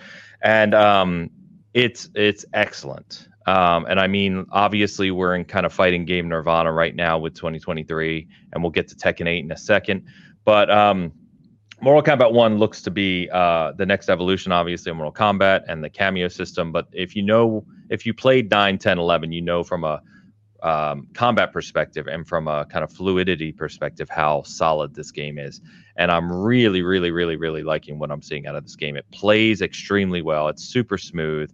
Um, there's some really interesting updates to the core characters, but the Kameo system, I think, is going to really, um, especially at high level play, is going to really kind of change the game a little bit and then what they're showing off at Gamescom and other events because they've really been pushing the marketing on this game is uh, you know not only the characters but what's going into the world. So we've talked before about the way uh, most people love, including myself, the way Mortal Kombat does storytelling in a fighting game. And I think that they're um, that's going to be another kind of high tier thing for them here. But there's some other game modes they've been showing off, which is really interesting as well. And I just think from a fighting game perspective, this is going to be another kind of big total package that really delivers. Um, I reviewed Mortal Kombat 11, gave it a very high score. I love that game. Um, I thought nine was excellent. X, you know, or 10X, whatever you want to call it, I was kind of indifferent on. But I think this is uh, this is going to be truly special. And I think that um, you know, if you're an MK fan or a fighting game fan, this one's uh, going to be yet another major release in September. So I would like to personally protest the naming of one, but other than that, yes, I think it looks good. I'm And a I big love fan of one. I love Mortal Kombat. Nether NetherRealm stories the best in fighting games, so I'm Yeah. sure it will be yeah, fun. Injustice 2 had a really good one. I, you know, I thought, and Yeah. just something interesting that you don't really see. Actually, I don't play fighting games very much. I played that because I was enjoying the storyline. Yep. it.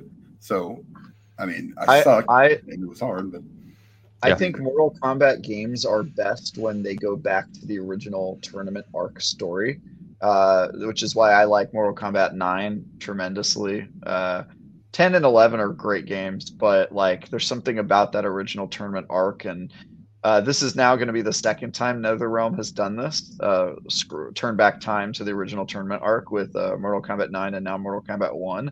And uh, I think it's when Mortal Kombat's at its best. I also play Mortal Kombat for the story. It's worth noting. So I'm kind of in Hoeg's camp for this one. Like, I like fighting games, but for me, um, I don't have the patience to just keep playing fighting games over and over and over again for hours at a time. So really, the only way you're going to get me to play a fighting game is if there's something else, some sort of like meta to do, and getting through a super cool story is definitely a way to do that for yeah. me. So I'm very excited to play uh, Mortal Kombat One because anytime we go back to that original uh, tournament arc, I'm down, man. I mean, that's mm-hmm. that's that's peak Mortal Kombat to me. Reminds me of that uh, movie that came out in the '90s that I saw when I was like four years old. You, got, you guys remember that? well, nine Great is movie. up that movie. What's that? Nine is up that movie. Oh yeah, it is 100, percent which is why I like it so much. And this looks like it's just going to be like a a variation reboot of that movie as well. So with the Raiden as immortal, sounds super fun. As long as yeah, I, do the new movie, I'll be okay. Yeah, yeah, yeah. I, the weirdest. Well, I won't get off on a tangent about the new movie, but um, yeah, I agree that the number Mortal Kombat One is kind of strange. Obviously, it makes sense if you finish Mortal Kombat 11 and you know where the story arc went. It makes sense with what they're doing with this game, you know, story wise. But it is weird to just see Mortal Kombat One. Regardless, I love the art style. I love I, I, love almost everything I've seen about this game so far. And like I said, playing it just kind of further doubled down that this is going to be awesome. So I agree with you though, Travis. It's hard for me. I love uh, Mortal Kombat. It's my favorite fighting game series. Grew up playing it. Um, and normally, if this game were to come out at a time where we had some space between major releases, I would put a lot of time into it. Um, in fact, I have my MK stick from MK9 sitting over there right now that I was using last week. Um, but I'm I'm kind of worried with so many games releasing, so many big releases, especially ones like Starfield, Phantom Liberty, etc., that take a lot of time to play. I'm kind of worried that I'm going to put enough time into MK1 to be kind of competitive. Because if you want to play this from a competitive standpoint online, well, can, you have to you have I to put time. I'm in. not going to be competitive. I used to love that, and I still do, but I just I don't think I'm gonna have enough time. But I'm hopeful. Uh, Elu, who is a mod for our season gaming channel and in the chat right now, he's a he's our fighting game reviewer that reviews all the fighting games, and he's uh, he's pumped about this one. So I'll be uh, looking up my combos at the start of every chapter, like I always do. Fair yeah. enough. Fair enough. And that's nothing wrong. Eh, to be fair, even people who are competitive do that. Mm-hmm. That's probably the first nothing wrong with that. Learning the game. Yeah. Nothing wrong with that. Um, staying with the fighting game for a second is Tekken 8. So we got a release date January 26th.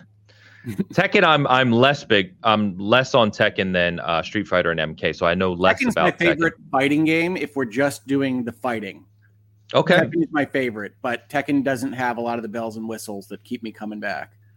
Sure.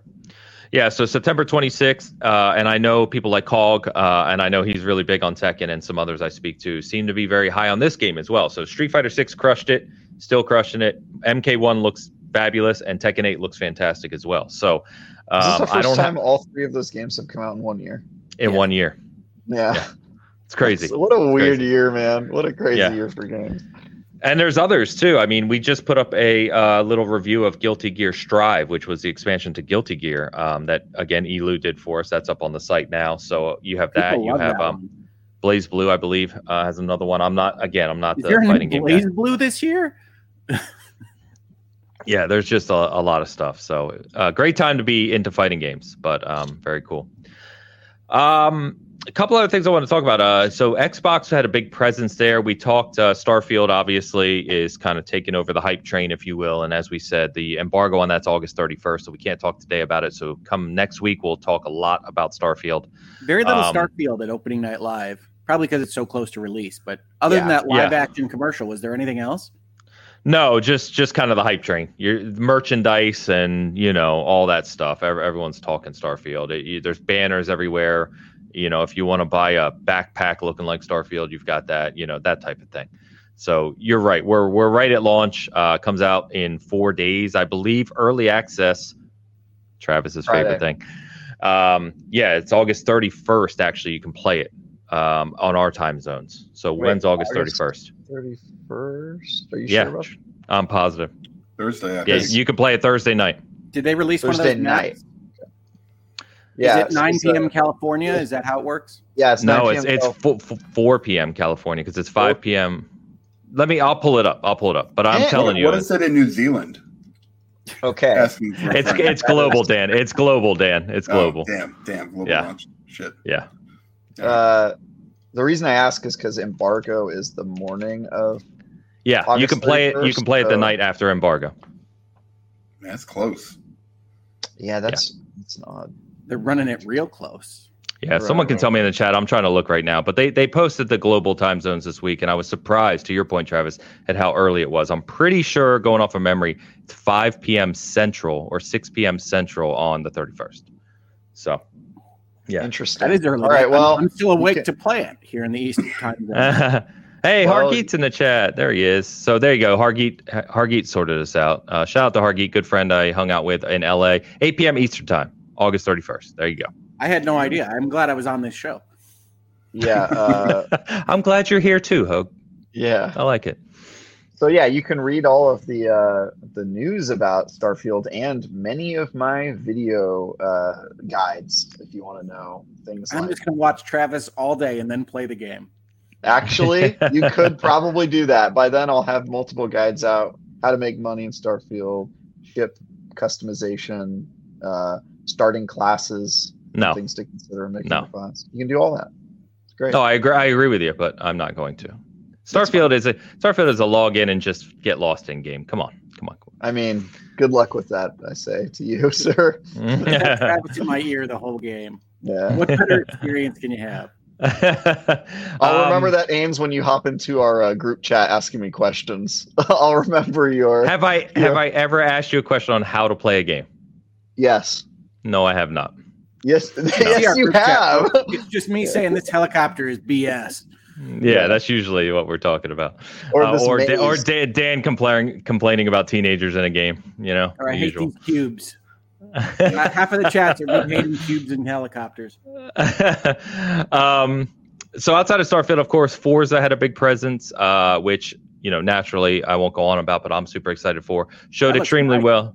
Yeah, it, it showed extremely well. It looks to be running very smooth. I did talk to um, uh, Erwin, uh, Forza Erwin, if you know him, who uh, does racing from home on YouTube. So he was putting up some videos of it. Uh, so shout out Erwin if you're watching. Um, looks just fantastic, and everything I'm seeing about the game looks fantastic. A couple of the guys I talked to on our Discord about racing and Forza and stuff are really hyped for this. So uh, I should be. I'm 99% reviewing Forza, so I'll have obviously a lot more to say on that here next month or in, in October. Um, but uh, super excited for that. But the Are game, you I mean- qualified Qualified. to review Forza Motorsport? Can I Stop see your it. bona fides? I just don't know. I feel like we can get I somebody qual- better on that. Dan, do you want to review it? Dan, let's get let's get you on. Yeah, it. that'll be a good time. Yep. I think so. Might qualify. Yeah. How how dare you, sir? How dare you? I mean, I He's just Porsche power. do, Yeah. do you have do you have any photos of you in like a car that you could share with me after the show? no, no, I don't. No, Okay, no, no, none of those? moving on. No, you I haven't don't. I even don't seen the. Fast and Furious movies. I don't trust your Uh, opinion on cars. Very yeah, I fair. drive a Honda Pilot. Whatever that means. This is- I don't know, There's so many comments mind- running through my head right now. Look, I think of you in a car and it's a Ford Pinto in my head. I don't know why. That's just what I see you in. One of one of the ones that didn't catch on fire. Yeah. um, yeah, so super hyped about Forza. But the game I want to, the game I really want to call out is Towerborn. Um, so if you're not familiar with Towerborn, Towerborn was shown, uh, debuted in June at the LA Showcase, Xbox Showcase. It's made by Stoic, which are the uh, developers of the Banner Saga series, um, which was you know pretty critically acclaimed. I don't think it did anything fantastic commercially, but um, this game is a uh, side-scrolling co-op kind of four-player ARPG, if you will, in the vein of something like um, Castle Crashers, like the old kind of uh, Dragon's Crown, the side-scrolling kind of co-op action games. So it's kind of taking that gameplay, um, but putting it in a really, really fluid art style and adding kind of deeper RPG elements. So more customer, uh, customer, uh, more character customization, uh, looting, those types of things. So um, everyone I've talked to, from uh, Jez over at Windows Central to uh, you know multiple people who played this game, I got to see it in June, but not as hands-on as the people at Gamescom, and um, very, very positive things to say. This is jumping up a lot of lists of hey, one of the most impressive games at uh, Gamescom. So uh, I did a little preview of it on the site. You can check that out if you want some more information about it. But um, this is one if you're into those types of games, this is one you should be paying attention to. Survival games. What was that game with the little It's not a survival back game. in the early days of Xbox Arcade? Alien Hominid. Yeah, Um, that's, that's the one. yeah, but your Castle Crashers is the one that's more relevant to um, to this. So Adventure game? what would you I was thinking of old games I liked. Yeah, Alien Hominid was cool. I mean, that was the same developer. That's Behemoth, right? Who did he, they went on from Alien Hominid to do Castle Crashers, um, and then they did uh, what is it? Pit something, Pit Fighters, Pit Pit People, something like that. Um, Hit people. Underrated game. yeah, yeah, yeah. It's a good dev. Good dev. They're good. I To can't Um, even tell if you're doing a bit. Me? Is no, no, no, no. game? Pit people's a game. It's a it's a good Underrated game. Seriously, yeah, Yeah. very good So game. Sounds like a particularly startling Twilight Zone. Pit people. Um, And yeah, Battle Block as a- Theater. Good call, Tal. Battle Block Battle Theater. Block too. Theater is also underrated. Uh, Yeah. yeah. I would say that studio just in general makes kind of underrated games. They make great games. They make great. Weirdly, the game I like least that they've made is probably Castle Crashers, which is like their most it. favorite, the most popular one. Castle I- I like that game. Epic, epic. Actually, you know what? I do like Alien Hominid less. I think they've Yeah. gotten better though. I think their games get better over time. But people love Castle Crashers, and I'm like, it's all right. I mean, it's good. I, I I think part of the reason is that Castle Crashers, at least in my household, that was when my kids were young, and it was a lot of family co-op play with Castle Crashers, and it's just it's fun. It, it takes you back to the old, like I grew up with like Golden Axe, right? Going back to the Mhm. Genesis days and Sega days. It's that. It's just side-scrolling, play together, beat enemies and bosses, and have fun, and it's fun games. Altered Yeah. Beast. Alter Beast. That's the, I Look. dare someone. I dare someone today to go back and play Altered Beast with your normal set of continues and beat that game. Go for I Rise can it. do it. your grave. I'll, I'll beat it. Yeah, I, I you have to stream it, and we'll see. Yeah. I have to stream it. Travis You don't give it. You don't get past I'm level out. three. You don't I'm get past out. level I don't want to stream a game ever under any circumstances. Do I want to stream a game? oh my god. Um, I concede just based on that requirement alone. I don't want to. it's not the game; it's the camera that that Yeah. scares him. Um, but anyway, Xbox big booth, big presence, which was cool to see. And then the other game that was cool to see back up in the limelight at Gamescom. One more I want to talk about is Black Myth Wukong.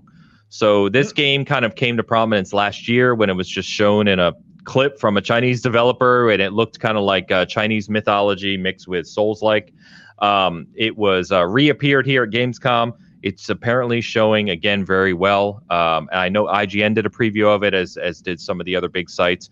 So um, you know, checking out some of the footage of this, I'm assuming it plays as well as it looks, which it seems to do by all accounts. Super excited for this one. It looks brilliant.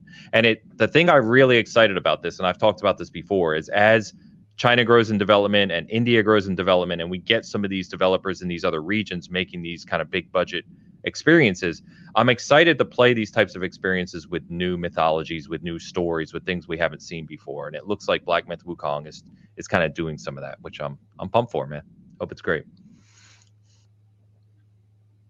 All right, good talk. No, I think it's good. This is the one I got confused with Wo Long earlier this year. Yeah. yes, yes, yes, yes, yeah. Yeah. Which is another another really good game that's been almost forgotten about. It's I been a year. Yeah, It's been a year. Yeah, that I, I actually didn't even. I previewed that game like I think two or three times. I thought maybe I might review it, and then I just never, I never played it. When the game came out, I have it installed on my Xbox. I just never played it. I man. I'm almost I played it for like an hour and a half. I'm right there with you, and Yeah. I I want to go back, and it it's just too many games, man. Um, Burf ninety, hey man, he said, uh, what did Ains say? He was afraid would be overlooked. I think you're referring to Towerborn. Uh, one word, Towerborn. You can look it up. Like I said, check out Season Gaming. We got a preview of it. There's obviously other previews up on other sites. I think IGN actually has some uh, like a nine minute footage video of it. You may want to check out, but it's it's really cool. So, all right. Anything else on Gamescom, guys, that I missed or you want to shout out? No, I, I'm. I've already said I'm still surprised you didn't mention the Diablo season. I thought that would be high on your list. Season of Blood, yes. So season two. Well, the only reason why, to your point, is they they announced it really early, and I don't Really know if they did that because there's I I haven't been playing Diablo for a little bit now, uh, four, but um, because I put I haven't played it in a little while yet. I still have like 350 hours in it. Um, what was I gonna say? But it doesn't. The season doesn't start till like mid October. Um, yeah, because season one only started at the at the top of August. So yeah, yeah. So it seems kind of weird, but um, yeah, it definitely exciting. And I think, as with any game, we've talked about this at nauseum. But as it, with any game, as the developer kind of gets into the full cadence of delivery of these seasons and stuff, feels like Blizzard will get better, get more acclimated. The content will improve, things like that. So, uh, yeah, be cool. Yeah, I mean, I wonder if they didn't announce it because season one didn't light the world on fire. It, it, it's not as exciting as one would have hoped. I like season one a lot, but it's not massively upending the yeah. Diablo formula. It's not doing what the Path of Exile team does with their seasons, and so I think maybe they wanted people to be excited for the next thing earlier than they had thought. But yeah, I like the announcement, and clearly what they showed at opening night live is the opening video because it matches the opening video type that they had for season one. So I mean, I think it'll be fun. Yeah, agreed. Art agrees. October, forget about it, man. All the games we've talked about in October, plus you've got all these new seasons of big games like Diablo, like Halo, like Call of Duty, like all these other things. Uh, I think Apex. There's a few others. So, um, yeah, it's absolutely nuts. Um, speaking of Path of Exile, uh, I don't know how much we've talked about it, but Path of Exile 2 is finally being shown coming next year.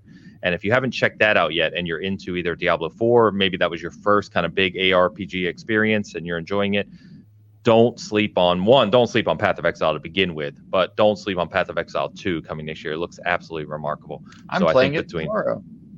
Are you? Seriously? Mm-hmm. Yep. Fantastic. Fantastic. And, it, and to Travis's point from so many of these episodes, I think it's good to see that Blizzard has their stuff together in terms of they're announcing Season of Blood in the middle of August it appears their pipelines are all functional right off the yes. get go. Yep. Yes. We've got odds and evens teams working on seasons uh, staggered while uh, their primary team works on major expansions that are yet to be announced. Um, I think they're doing a bang up job. The decisions they've made and the stuff that they have decided to patch or focus on or debuff, I think, is maybe questionable. They're making some mistakes I've seen made before uh, a little bit of overreacting to the meta rather than letting the jello set, as it were. Um, but but uh, I think that's that's a lesser sin to commit. They're they're making a lot of really good choices with how they built their team and how they're delivering content that I think is awesome. Um, Big agree. But yeah, Big agree. I'm playing Path of Exile tomorrow. They're coming. They'll be in San Francisco. Their team, so they're going to show me. Awesome, awesome. Uh, I'll steal, be writing about that. Steal a copy for me, please. Thank you. Um, yes, sir. uh, and Jagger says, "Don't sleep on Grim Dawn if you want a good ARPG." Uh, I've heard that from countless people that Grim Dawn is also amazing. I sadly don't want to say this out loud. I've still yet to play it. Um, I every time every time I go to purchase it, it's like, am I actually gonna have time to play it? And I just haven't, but I will get to it. I love a good ARPG. So, um, couple comments before we move on from Gamescom. I want to get to Destiny 2 yet and the final shape presentation, which we're going to have Travis kind of educate us on.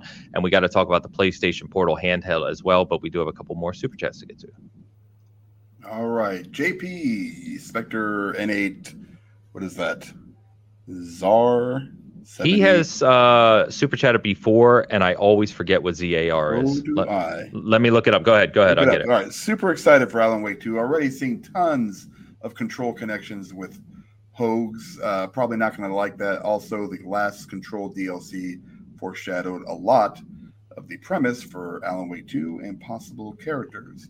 I don't you play that? have a problem with the Control world, although I do think it's questionable that they would want to demysticize Alan Wake as much as they might with the Control DLC.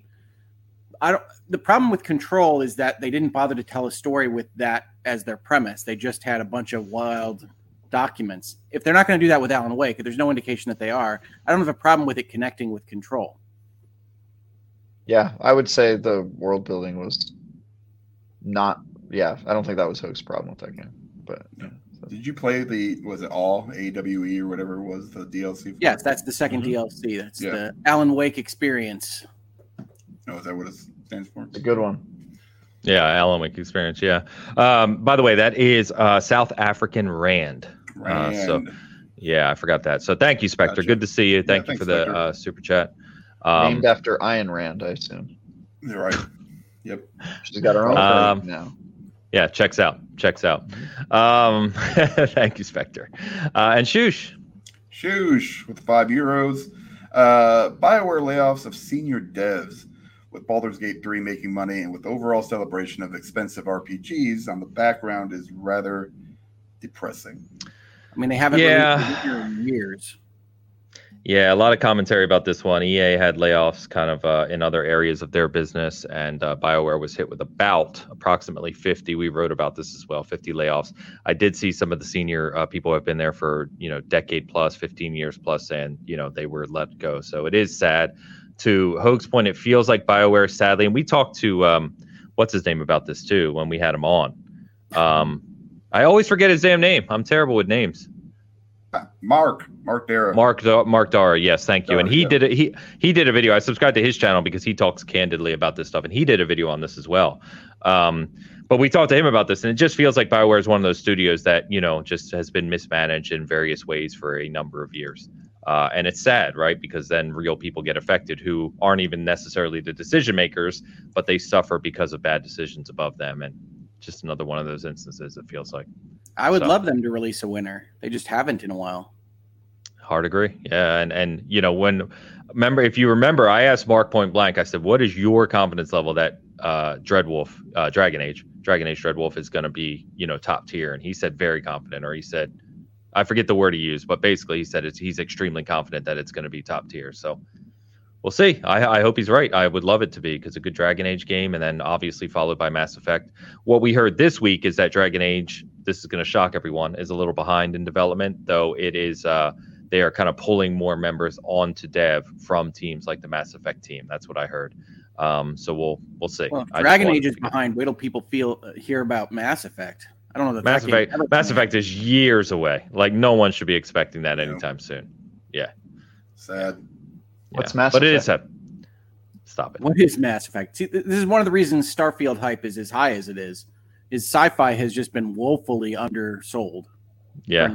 Look, I think Mass Effect one is, is the best. The, You're right. At the same right. development point as Beyond Good and Evil Two. No, no Beyond Good and Evil Two is a real game. Is what? Beyond not Good a real game. Not a real game at all. That's that's my point. Precisely my point. Yeah. I don't oh, believe Mass Effect is a real game. I don't. I don't think it's real right now, at least. I don't. Uh, yeah, there's probably like a foundation, and that's about it. So, uh, Shush and uh, Spectre, thank you very much. So, moving over to Bungie, and speaking of studios that have been somewhat under fire, um, Bungie with Destiny 2 and their uh, announcement, not announcement, but their showcase this week of the final shape, which is releasing on February 27th of 2024. Um, and then the rest of my notes say Travis help. yeah.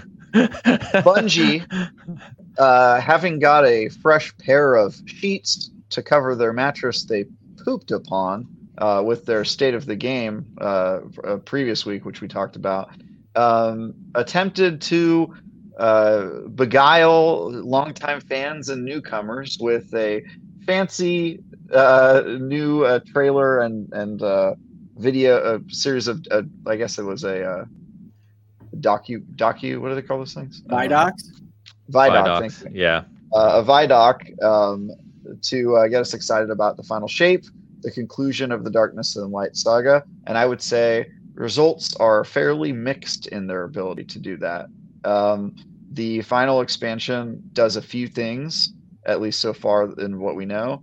Um, does a few things that I'm excited about. It uh, finally gives you a linear destination. So rather than immediately landing on a point where you drive in a circle and you've seen the entire map, uh, they're giving you kind of a uh, a Lord of the Rings trip to Mordor destination where you discover the destination by going through it and you're headed toward this final tower for the final boss confrontation, which I think is pretty interesting. Um, and then some of the other uh, things that they announced were more like long-term things like they they are getting rid of the seasonal model as we know it in the future they're going to do something called episodes which are going to be bigger but less frequent than seasons uh, which might actually give players that are more casual reason to log in and then they are i think very intentionally not announcing an expansion for next year which is at this point in time they probably would be doing that normally and i believe that's because they're trying to distance themselves from the annual release model that has not worked out for them because they very clearly cannot make a good expansion in just one year. And so I think what you're going to see in the future is uh, episodes happening every four months or so, maybe five months, um, with less of a strict three month, one season timeline. And then expansions happening much more infrequently, but hopefully when they do happen, they'll be better and bigger. Um, probably two year development cycles would be my guess, maybe even three year. That uh, sounds like Diablo. Cycles, um, each expansion, yeah. So I think it's uh, I think that is super exciting because uh, Destiny has been sort of pigeonholing itself in four seasons a year with uh, an expansion every year, and that really has not worked out for them just based on the up and down quality of uh, how long it actually takes to make a Destiny expansion. I think Lightfall definitely proved that, and I think the final shape might end up proving that as well, to be honest. Um, and that's the bad news. bad way. In a bad way. Uh, oh, that's no. the bad news. The bad news part of it is I'm not sure the final shape is going to necessarily be the uh, bookend we were hoping it to be, just based on what I've seen so far. The biggest disappointment to me is that um, the witness, the main bad guy, and yeah, are you fighting that burning cigarette man still? Burning cigarette man. Yep. Um, the main problem with that is that that person is apparently coming without their own army. We've for ten years seen pyramid ships slowly approaching Earth, and it turns out the pyramid ships have nothing inside of it uh, because the burning cigarette man is a entire race of people that got condensed into one bodily form and there are no other people of that race. And uh, i was expecting like the taken king the uh, big bad to show up with their own new enemy faction that we've been waiting for a while and it turns out we're not getting that. We're like uh, lightfall we're getting one new enemy type in the entire game. Um, so we've got tormentors last year and this year we're getting a new enemy type called subjugators but beyond that, you're still going to be fighting Hive, Vex, Fallen, and Cabal. And uh, as you journey from the inside of the Traveler to the uh, tower, the spire at the end of this thing, the, the Mordor, as it were, um, you are going to basically be reliving a 10 years highlights reel of all the stuff you've done. You'll go to a destroyed version of the original tower in Destiny, and it seems like we're going to be kind of like traveling through the history of Destiny. So it's sort of like a underwhelming nostalgia play without anything major to shake up the sandbox. And um, i i'm not confident it's going to land but we'll see. oh, no. I always I think, skip the clip show episodes. Yeah it honestly feels like a clip show with probably a big boss fight at the end. Um, and there's just some stuff that like the story i think is just in such a bad place right now like it's really hard to care about it they're bringing Cayde Six back, but they've done nothing to explain how that's possible or why we should care about that. Uh, they because basically Nathan just said, signed a contract. How do you write that into yeah, the story?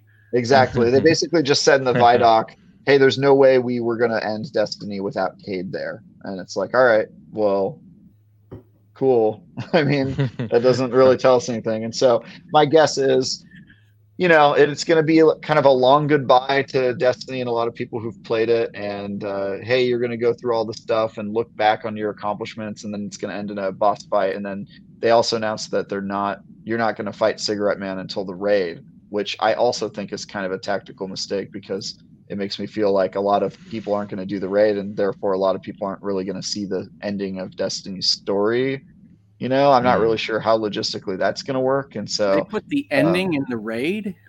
So they did the same thing they did in kind of the Taken King. If you played that, where if you just played the campaign of Taken King, you probably thought, "Oh yeah, I killed Oryx," but he actually like takes himself at the end, and then the real boss fight is in the raid when you fight a Taken version of Oryx. Um, and then that sort of ends the story. They said they're going to try to do something like that, where if you just play the campaign, you'll feel like you finished it, but I don't know about you, but when I beat the Taken King, I didn't feel like I finished it because the main bad guy was laughing as he did something to himself. And I, I'm like, I, you know, I just, I get what they're going for. I just don't have a lot of faith in their ability to pull it off. And um, I am very positive about the future of Destiny because I think the biggest wins from that uh, stream were their them setting themselves up for the future, getting rid of the stagnant seasonal model and doing beefier stuff, them getting rid of an expansion every year because I really think that they need more than a year to actually make a good expansion. Um, all of that stuff is like cool. And I think I'm, I'm glad that they're making those changes and clearly they're thinking hard about the future of Destiny. I just feel like there's a pretty good chance Final Shape is going to end on a pretty big wet fart for the people who have played for 10 years and, and built toward the ending of this particular arc. Well, I'll tell you this, so. Travis. I'm not the biggest Destiny fan, but I am very surprised that there isn't a darkness race.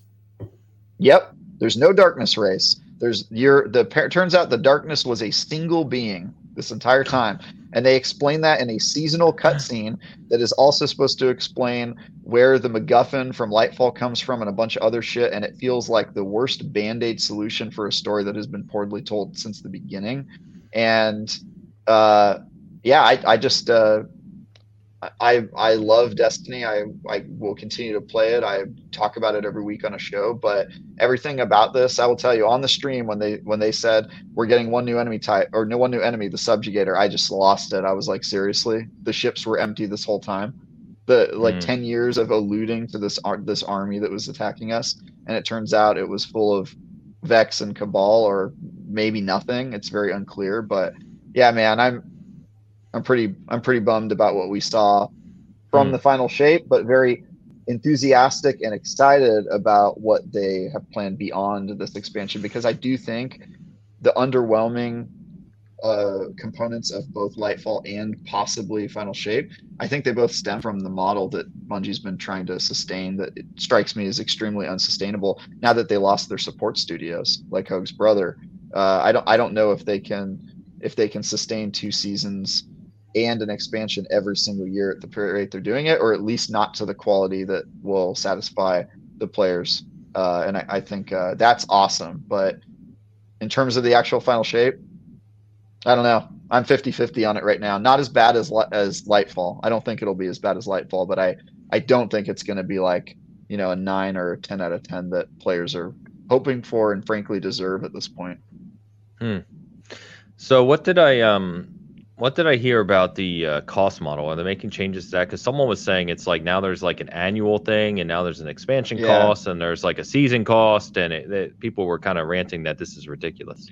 So the the the payment model in in Destiny has been bad for a number of years, and it keeps getting increasingly worse. Um, hmm. I actually I think Lightfall isn't terrible because you're getting episodes and uh, basically a year worth of Destiny support when you buy the $100 version but um, the, again, the thing that makes me happy is that with their episodic model, they're sort of leaving the door open for not having an expansion every year. And I do think that that probably is going to benefit the consumer with, you know, you pay for seat for episodes that you want to pay uh, play, or you don't pay for them, and then uh, they sell you on expansions as they come out. Um, and I think that that is a lot better because you kind of know what you're getting rather than you know you pay every year just as the the cost of getting through the door to get into the expansions and then most players don't even play those seasons because what you know why would you? That's that's super niche. You've got to log on a lot. So i don't know. I don't, I don't think what they're doing right now is any worse than what they've done in the past. I hate the way destiny's monetized. It's a premium game that also has microtransactions and you pay for transmog and you pay for uh, you know the seasons every season and you pay for annual expansions. It just it doesn't make sense to me. Um, and I, I think that some of the changes that they announced for the future maybe signal to that model getting changed in a way that will be positive because I think the feedback so far has been uh, that it's not a great system um, the way they're doing it. But we'll see, man. I yeah, I, I like we've got to get past the final shape first, and I I don't know how that's going to go over, but I my gut instinct is telling me that there's going to be uh, some people that are pretty let down, especially by the story stuff that they've already really, really missed on. I wow. I am not I'm not satisfied by some of the answers that they've given. They tried to explain the origins of the veil and the witness in a cutscene during a season that apparently is going to be available to players who didn't play that season, but I don't know how it's how much sense it's going to make. And also, I didn't like their answer. Yeah, it's it's just I'm just I hate to be down on Destiny, but I'm I'm I am I'm kind of down on it right now.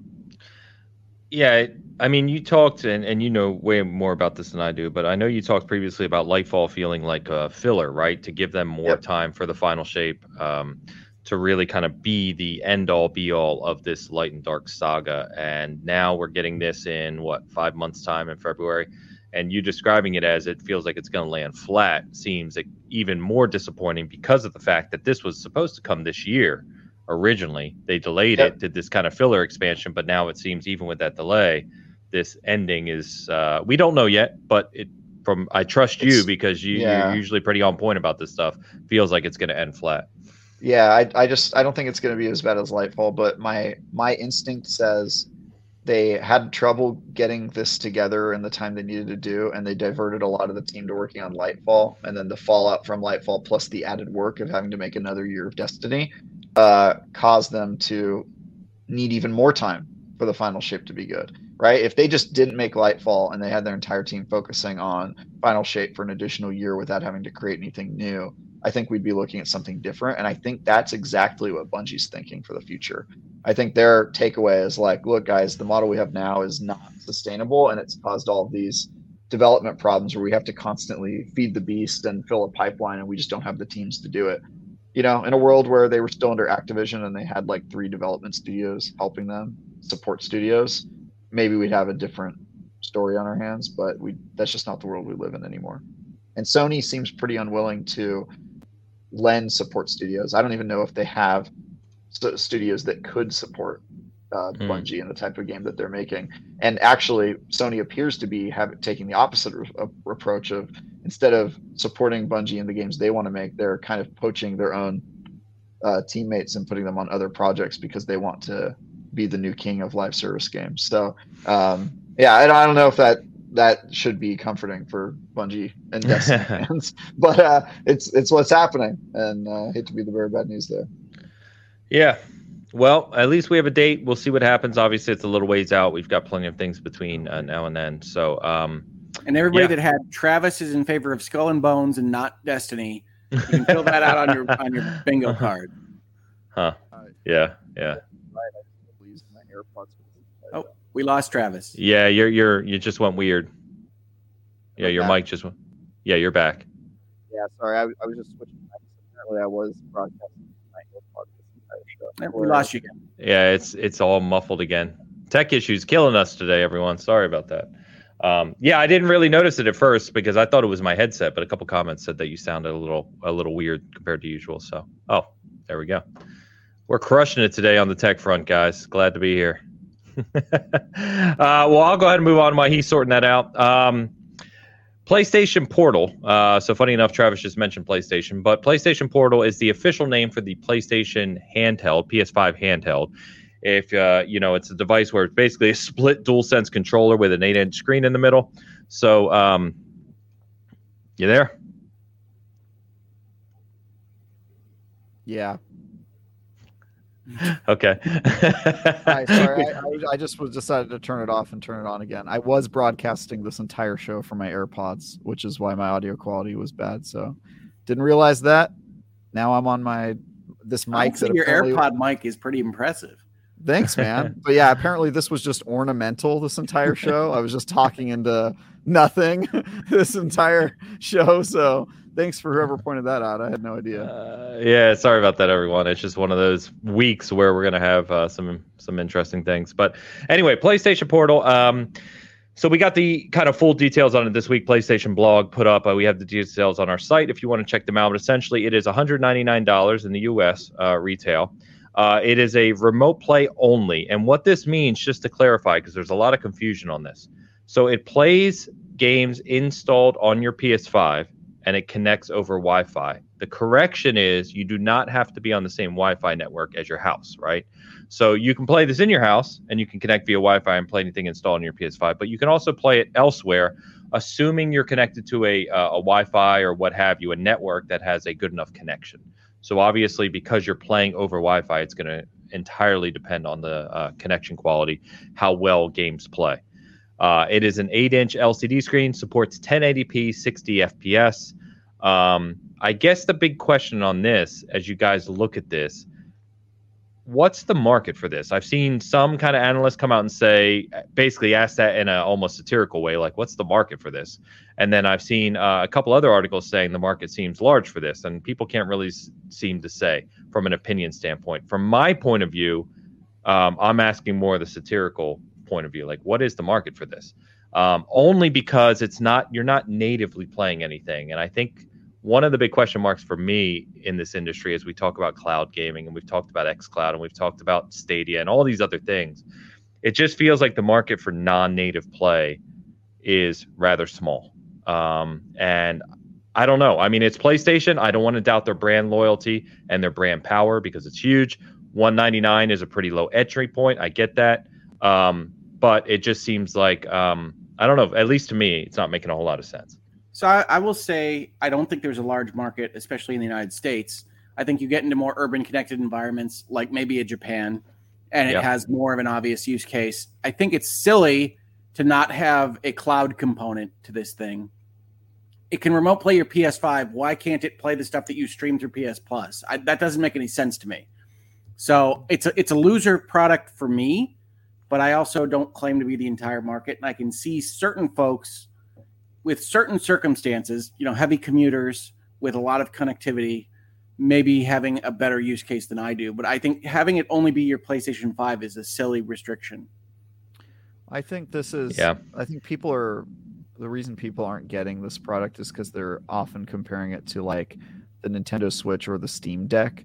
And to me, this is a competitor with like uh, Backbone products. You guys know Backbones, the the yep the controllers that snap onto the side of your cell phone. On your, on I think literally phone, yeah. that I think that's literally all it is, right? It's for people who maybe don't want to use their phone or sometimes the worst part of using a backbone to stream a game is it ties up your phone. Sometimes you just want to put the game down and send a text and that's pretty tough if you have the game playing on your phone and it, it screws everything up. So I I think uh, this is for PlayStation hardcore fans who like remote play and being able to play their ga- games on a Switch like device from their console and not taking up their TV. And that is admittedly an extremely small market in North America, probably. Uh, to Hoeg's point, maybe it's a little bigger in Japan, but like I could see me playing a PS5 game and then my fiance being like, "Hey, I want to watch a show on the TV," and I'm like, "All right, cool, pop on the TV and I'll play it on my uh my whatever this device is called. I actually don't even remember. Portal. Portal. Uh, portal. Just call it a PSP. Everybody will understand. PS Portal. yeah. Uh, has become an uh, Xbox, apparently. Yeah, and uh, I, I, I could see that use case, but is that worth two hundred dollars? Maybe to collectors or enthusiasts who've got you know two hundred dollars burning a hole in their pocket. But I don't I don't think this will be huge. And to be fair, I don't think Sony is marketing it like it's going to be huge. Like they're not really hyping it up. They're just being like, hey, here's a thing you can buy uh, in addition that kind of adds something. And I would compare that to like a you know, with something that Nintendo's or the Xbox sold or something. Um, like the, the, the, accessibility controller, right? Like something like that, where it's like, all right, this is for a specific market that wants it, but we're not going to like do a full, you know, push for it. It's not going to be on our show floor at E3 as like the main thing that we're trying to sell. It's just sort of another thing they've got in their repertoire. Well, your use case is definitely the Wii U use case, right? Like that's what Nintendo tried to say is, oh, you can play it while your partner is watching whatever they want. Yeah. It's like, yep. yeah, I guess. Yeah, yep. exactly. Yeah, I guess is about the best answer. Um, so I, I yeah, I, I don't know, guys. Um, I, comments, you know, a lot of people. I think Hoeg's point is is the most salient, which is uh, why can you not play? They're supposedly going to support more and more cloud, right? PlayStation is. Uh, why can you not play it that way? Uh, it's it's seemingly made for it. You have to connect to Wi-Fi anyway. Why? Like why? It just doesn't seem to make a lot of sense. Isn't so. just remote play? It's remote I mean, play. It's, it's a remote, remote play, play device. Yes. So basically, you can do it on your phone, and yes. get the same effect. That's yes. why Travis is saying it's it's really just the controllers, which is why it's a weird. I don't know if you feel this way or not, but like if you're gonna att- attract early adopters, to me, I feel like your your hardware has to be a little bit sexy, a little bit interesting, and it straight up looks like they split a controller and slapped a phone in the middle. Yep, it's a backbone. It's a backbone competitor, and I honestly think it's that market because there are people who play backbones and like to remote play on a smaller device because it allows you to play a PS5 game. You could play your God of War Ragnaroks on a small device and not take up the TV. I think that that is, I think that's, uh, I think there is a market for that. I just don't think it's the biggest market in the world. And to be fair, again, I don't think Sony's marketing it like it's the biggest market in the world. I think they know that this is sort of a niche thing that they're just kind of throwing out there. Well, um, and, and, you know, the one nice thing I would say is that one, uh, you get obviously better than a backbone because you're holding you're holding a DualSense, right? Uh, and it does include all the haptics of a DualSense, so you get that. And the eight inch screen is going to be better than your standard phone screen, right? Yep. So yeah, size wise, so I mean, I get it. I will say uh, we got we got this comment from Nissa who says, uh, I'm a casual gamer and I want this. Um, and then Scotty B said, I'm on the market for this. I have a strong internet connection while my wife plays her Switch. I can play on the PSP, PSP, and we can play on the couch together. So, I mean, yeah, there you go. There's a couple, a couple comments supporting it. I could see that. I and so. uh, to be fair, I bought a second PS5 because I needed one for uh, remote play in the back room when I'm working on reviews. And if this were available, six months earlier, I probably would have bought this instead of a second PS5. So gotcha. even I even I kind of have a use case for this that now now I don't because I just bought a second PS5, but I I could have I could see myself. Of course, the business modelers don't want to hear that they killed a PlayStation 5 purchase for it. Exactly, but they would have for sure, for sure. Because sometimes it's just good to have like you know you're you're reviewing a game, you're in the back, and you're you need a reference um, but, but PS5 is in the other room. I would have to boot it up. Oh, you know what? I actually have it right here in my hand, so I can like check things on the fly. Um, that would be cool, but I, I probably won't buy this. Yeah. Dan, I was going to ask you because I mean, you, you're often a use case for these types of things. Not you, but your household. Uh, with you, you know how many switches you own and different components for your kids connecting and stuff. Does this make any sense in your environment or not really? No, uh, not at all. I can do everything I can on my phone. Uh, two hundred dollars is crazy.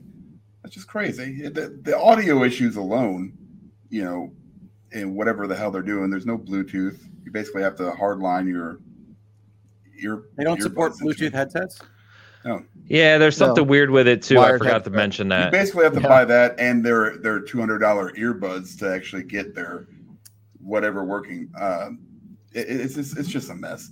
And that part seems crazy to me. Yeah. The Pulse Explore they're called yeah. Explore earbuds. Yes. It's not great. Loves their earpieces. Yeah, I'm, I'm good with that. I mean, I, the thing is, you know, like you say something about the switches. I literally had to ask my kids, I'm like, where, where are the switches? I wanted to grab it, and I got three of them in this house. Your kids don't just put them back in the dock? I don't know what they do with it, man. All I know is that it, it drives me crazy. They're like, well, I haven't played it for a while. I'm like, yeah, but sounds like me? those kids need a strong father figure. Uh, not me. Discipline in that household. I'll see what I can find, but I'll see that on that one. I mean, I'd love to take credit, but my girls just figured out that it doesn't have juice if they don't put it back in the dock. Uh, well, no, it's, it's, it's, it's, I'm good with it. I'm, I'm, this is just another thing that I will not have. It's just, it just Fair enough. kind of ridiculous. yeah, fair enough. Yeah, so I guess we'll see. Um, you know, that's uh, we'll see how that lands when it does launch. It's supposed to launch later this year. I don't think they gave an actual date. It just says later this year on the PlayStation blog. Uh, details on pre-orders will be shared in the near future. Is what PlayStation said. And if it's anything like most modern PlayStation stuff, you may only see this from PlayStation Direct. So just be prepared for that as well. So. Mm-hmm. Well, speaking of weird headset stuff, did you did you see Sony bought a headset company? They bought Audeze, yeah, uh, which is the one I reviewed recently. This is Audeze, and uh, if you're not familiar with Audeze, they are higher end audio, um, kind of more audiophile like um, headsets and gear, not just for gaming but in general. So uh, pretty interesting. It's Sony. Sony has always played pretty aggressively in the audio space, as we know they have their proprietary Tempest engine on the uh, PS PS5 side and uh, you know they always have their own codecs and weird stuff with audio which goes back to this whole explore the headset and the, the earbuds are doing the same thing it's like ai driven lossless audio so uh, cool to see them continue playing in the space i was kind of sad to see them having acquired Audeze, especially having talked to them and kind of explored with this headset recently um, but the one nice thing is it says that uh, Audeze, it's really just a monetary acquisition. They're still going to make products for all platforms, is what they said. So we'll see. We'll see. Yeah, I looked at your review. I just couldn't afford their product. They're not cheap, not cheap stuff. Yeah, but it's it's very good quality. Yeah, which you know sometimes you do get what you pay for. Yeah. Sometimes. Um, so uh, one more super chat, uh, super super generous super chat from uh, Siddharth, uh, who ah, has super chat before India. So big big super chat. So ten thousand is that rupees? rupees? Rupees, yes. Rupees. Hey Dude, guys, I buy you wanna... a lot of uh, Zelda gear with that many rupees. What? God damn it, Travis. It, guys. hey guys, just want to say I've been playing uh, Armored Core 6 since the uh, second at launch. About to reach the end, absolutely blown away. Felt a bit cool in the first chapter. Uh, but man, the boss at the uh, chapter one end is bigger, a bigger skill check and teaching boss. Wow, wow. And even Jenny Genichiro. I don't know who the Genichiro. I, I have, I have heard that, and I was going to see if you got past wow. that because uh, I haven't gotten to him that, yet. Apparently, that's like uh, learn the dance moves or get off the floor moment wow. in this game. So, uh, okay. first mech game, uh, and it looks like I'm out another thousand plus hours into it after Elden Ring. Fair enough. Don't know any. Yeah, get get a get Nichiro or Genichiro. He's from Sekiro, and he's considered there, there. I will say, there's a few bosses in Sekiro that are no joke. Like those guys will will embarrass you, um, and they did. You know, there's a lot of people who couldn't get past them. So, uh, in my opinion, Sekiro is actually the hardest from game. I, I don't struggle too bad with Souls and Bloodborne in those games, but Sekiro for me was definitely harder. Um, but anyway, Sekiro, I think it's easy. What is uh Genichiro? Remind remind me that that boss. I don't remember the name. Yeah, so you you actually fight a couple variations of him, but he's the one, not Owl, but he's the one you fight on the roof that has the three stages, and the third is the lightning. If I'm thinking of the right boss, oh yeah. Correct me if I'm not. Yeah, gotcha. Mm. Travis says everything is easy. He just likes to do that. Don't worry about him. He does like to do um, that. Yeah. look, Look, I I I will admit, Armored Core so far is hard as heck for me. Like I also died to that helicopter fight a couple times, um, but I don't I mean, know I, what I it got was. Ains boat because I died like three times, then I had to go, and then I'm like, I'm just not interested in getting back to him. Yeah, so, so I'll, I'll, get that, up to it. I, I spent the money. Yeah, that's a that's a different problem, I think. Yeah, if you're if you're getting interrupted, but like I just stayed at it until I beat it. But I will admit, Armored Core is tough, and it and it kicked my butt. I'm not above that, but there's something about Sekiro that just it always clicked with me, and I was I just never had a problem with it. But I really like that game. Yeah, I mean, the one thing we always say with with from style games is uh, it's play style, and, and, your play style can be different from others, and it can dictate. Like one of the most well known things is, you know, I will struggle well on a boss that Travis won't, and he'll struggle on a boss that I won't, just because we play games differently. Yeah, and so um, I'm like a parry bro, so Sekiro clicked with me, but I'm not so much a dodge bro, so I'm kind of getting my ass kicked in Armored Core because it's all dodging. You know what I mean? and I'm, really the opposite. I don't. I yeah. don't parry. I'm a full dodge guy. Oh, so, dude, I'm perfect yeah, parry yeah. all the way. So Sekiro just felt like uh, it just fit like a glove with my play style, and, and now I'm just like, oh, I've got. I can't block these. There's no deflect of the missile if I get the timing right. So no, no. It's, it's kicking my ass. Yeah. So Cesar, thank you very much. Very generous super chat. Really yeah. appreciate you. Thank, thank you. you. for that. Um, he also just posted that Sony also has their own high-end headphone division. Yes, they do. My father owns a Z1R, and it's incredibly high-end. Awesome. Very cool. He said Z1R. Yeah, I started think I started thinking Corvette, but that's just the car guy. They also Sorry sold a four thousand dollar Walkman a couple years ago. Like it was like I, recent. Do you remember? Oh, like uh, like a throwback, right? It was like an yeah, homage to yeah. And it was a Walkman with like the best audio quality ever. And I was like, bro, you're selling a Walkman in like. I had a Walkman Sport in seventh grade. Yeah, dude. so you had, get take it out in the rain just to show that it would still play even when it was wet. Yeah, hell yeah. Did you guys, you guys ever get one of those skip-free portable CD players that you know you could jog with it on your hip and it wouldn't skip? Yep. It wouldn't skip, but it did. Yeah, skip. I skipped all the damn time. guys, like I remember that. Like I'm see that was in the '90s. I remember. I see. I'm yeah. not that not that old or that young yeah, yeah, yeah. You're not that old. You you had it right the first time. Um, yeah, yeah. Actually, honestly, they're both true. I'm not that old, but I'm also not. that's that's very fair. Very fair. Just um, remember when Travis says something is easy, he was rolling around Elden Ring slaying dragons in his first 10 hours. That's true. Elden Ring is not that. Uh, okay, yeah, it's, not, it's really not that you bad. and I agree on that one. Elden it's Ring not is bad. pretty. It's pretty easy. It's approachable. Yeah. Yeah. But yeah, well, but most people are not going to be killing that dragon in the entry area when they're at level zero. Like that. That's different. No, I that's fair. I do, that's fair. I do have a skill advantage, but like, th- my point is that just it, it is it is playstyle based. Like Sekiro made sense to me, and Armored Core doesn't make sense to my brain, yeah. and I'm having to like rethink how I do things to get good at it. There's a lot more flying. Yeah, yeah, I've yeah. Trouble, I have trouble with that too. The three, the the z-axis element kind of messes me up. Um, yeah, it's it's I'll, screwed I'll with me a bit too because your your thrusters have a uh, overheat too, right? So like I keep getting in the habit of trying to thrust around constantly, and then I'm like boo, and I'm like I'm like oh I can't move now properly, and I it's there's a balance there I've got to get into.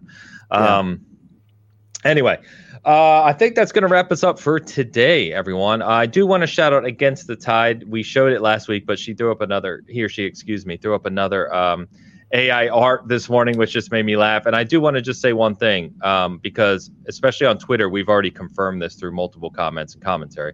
But in case you weren't aware, Travis is in fact a ginger. We've confirmed it. Um, I'm not. This this is our latest. And I said, Dan almost also, looks like an old Sully. I love it. Um, Honestly, that is the most flattering picture of Dan. Hoeg doesn't look like him at all. I don't know what the AI is up to. Me, I get what they were going for, but why do I why do I have Hugo Strange's glasses? That's insane. Yeah, I, yeah, just Ains looks AI like 47. AI is bad, uh, I will say this. I will say this. Dan's that Dan's that's the photo of Dan that would appear during a GTA loading screen like you know what I mean? Like maybe he'd have a gun or something, or he'd be carrying like some drugs or whatever. But or he'd, he'd have like a lady on uh, to the side of him, like a lady. Kind of like Breaking Bad, Mike. That's, That's yeah. GameFire just said it's Breaking Bad season gaming. Yeah, there you go. Yeah. why do I look so like you guys all look re- realistic cartoons, and me, it looks like they went abstract. Like they wrote like they did a like, Archie cartoon character. You look like Archie. I don't know. I've never think I've ever had a good.